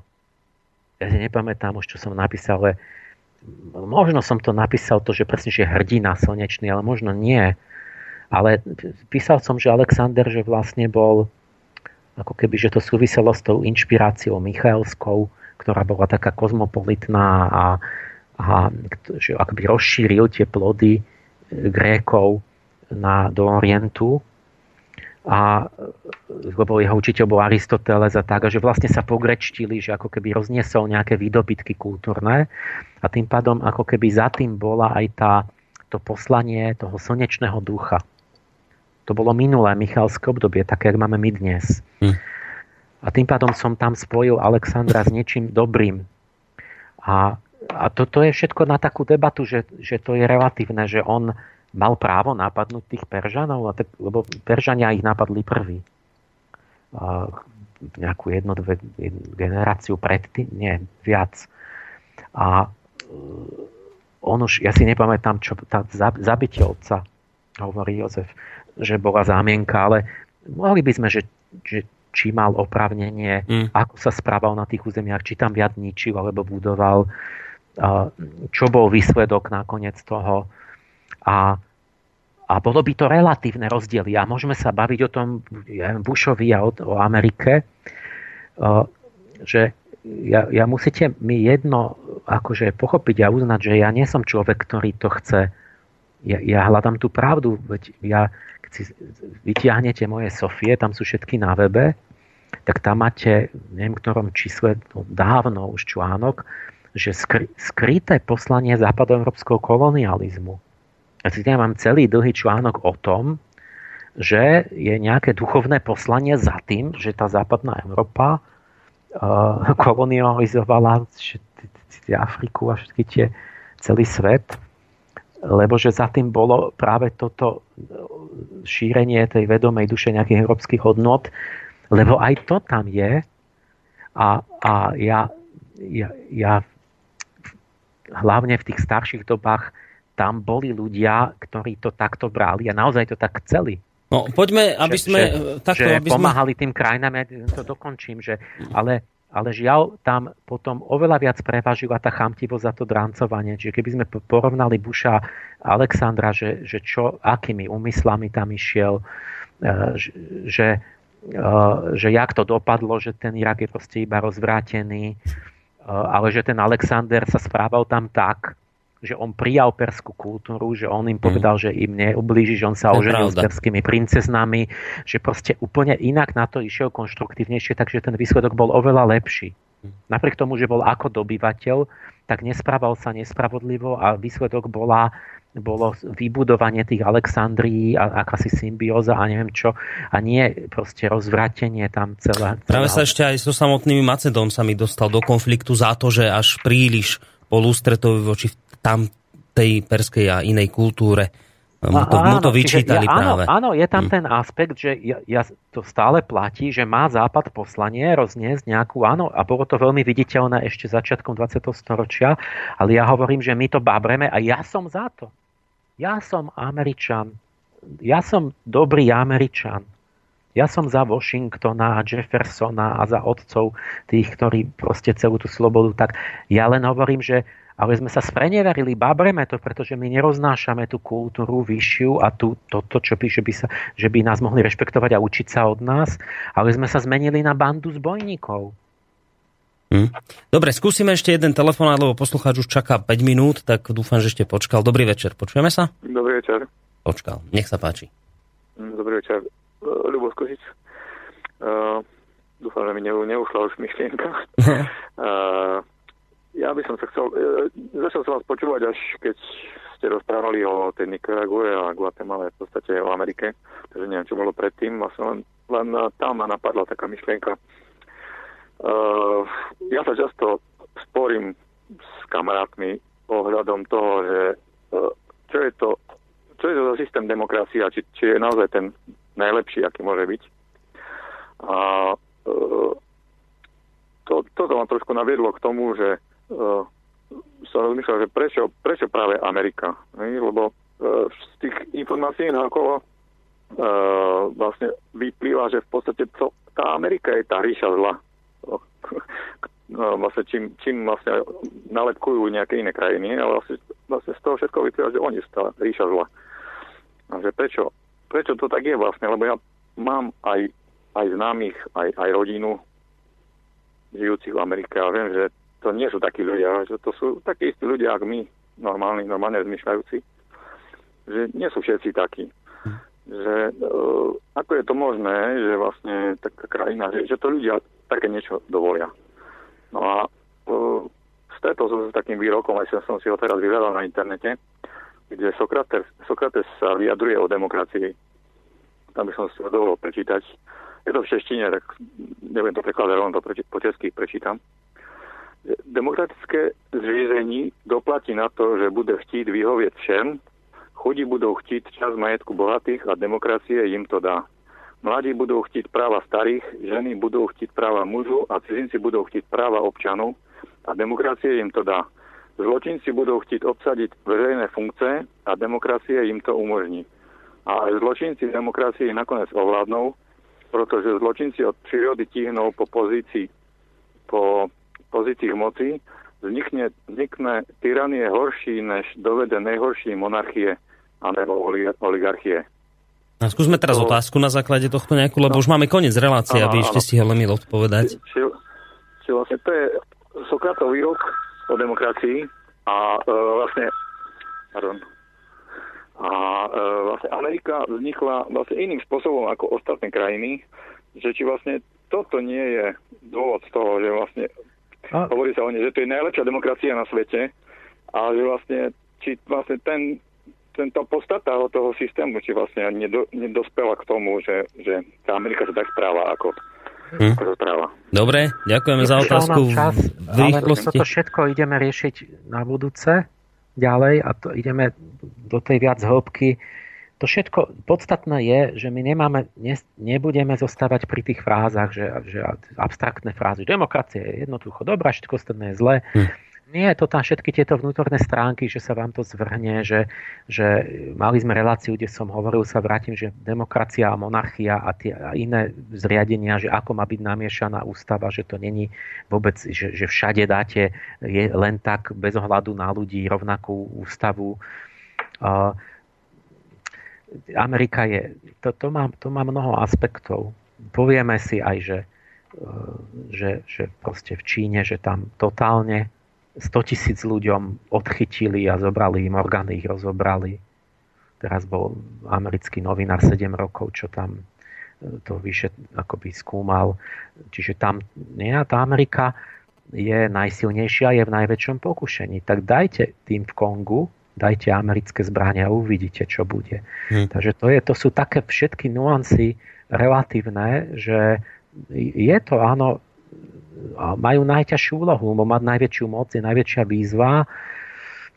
Proste všetko toto musíme vedieť, pochopiť, asi z toho urobiť východisko, čo máme robiť, čo sa dá, čo sa dá urobiť e, proste e, v nejakom kladnom smere. Dobre, takže Ale vlastne proste východisko je proste pravdivo rozprávať a urobiť si hmm. ucelený pravdivý obraz o všetkých tých, tých pro a proti a skrytých veciach. Uvidíte, že prídeme do tak ťažkých vecí, že nebudeme vedieť odpovedať, že, že áno, toto, ale v skutočnosti sú tam také súvislosti, že, že to není vôbec žiadne také ako ľahké, že povedať, že, že je to len tak a len tak a mm tí Američania sú len zlí a proste toto treba pochopiť a z toho pochopenia nám vyplynú úplne iné a lepšie konanie uh, než toto vojnové štváctvo, ktoré je teraz. Na dnes toľko teda, uh, tieto veci, ktoré ste teraz hovorili v závere, sa teda dozvieme o nich viacej o dva týždne v ďalšom dieli relácia Riadnina niť. Na teraz veľmi pekne ďakujem eh, pánovi doktorovi Emilovi Pálešovi, sofiológovi. Majte sa pekne do počutia. Pekný večer prajem. No a spolu s Emilom sa samozrejme učí s vami aj Boris Koroni. A telefonátov vidím, že ešte stále prichádza veľa, ale už žiaľ čas sa naplnil a ospravedlňujem sa aj za to, že som nebol skrátka schopný dnes prečítať všetky tie maily, ktoré prišli, ale ďakujem za to, že ste reagovali a písali. Majte sa pekne do počutia.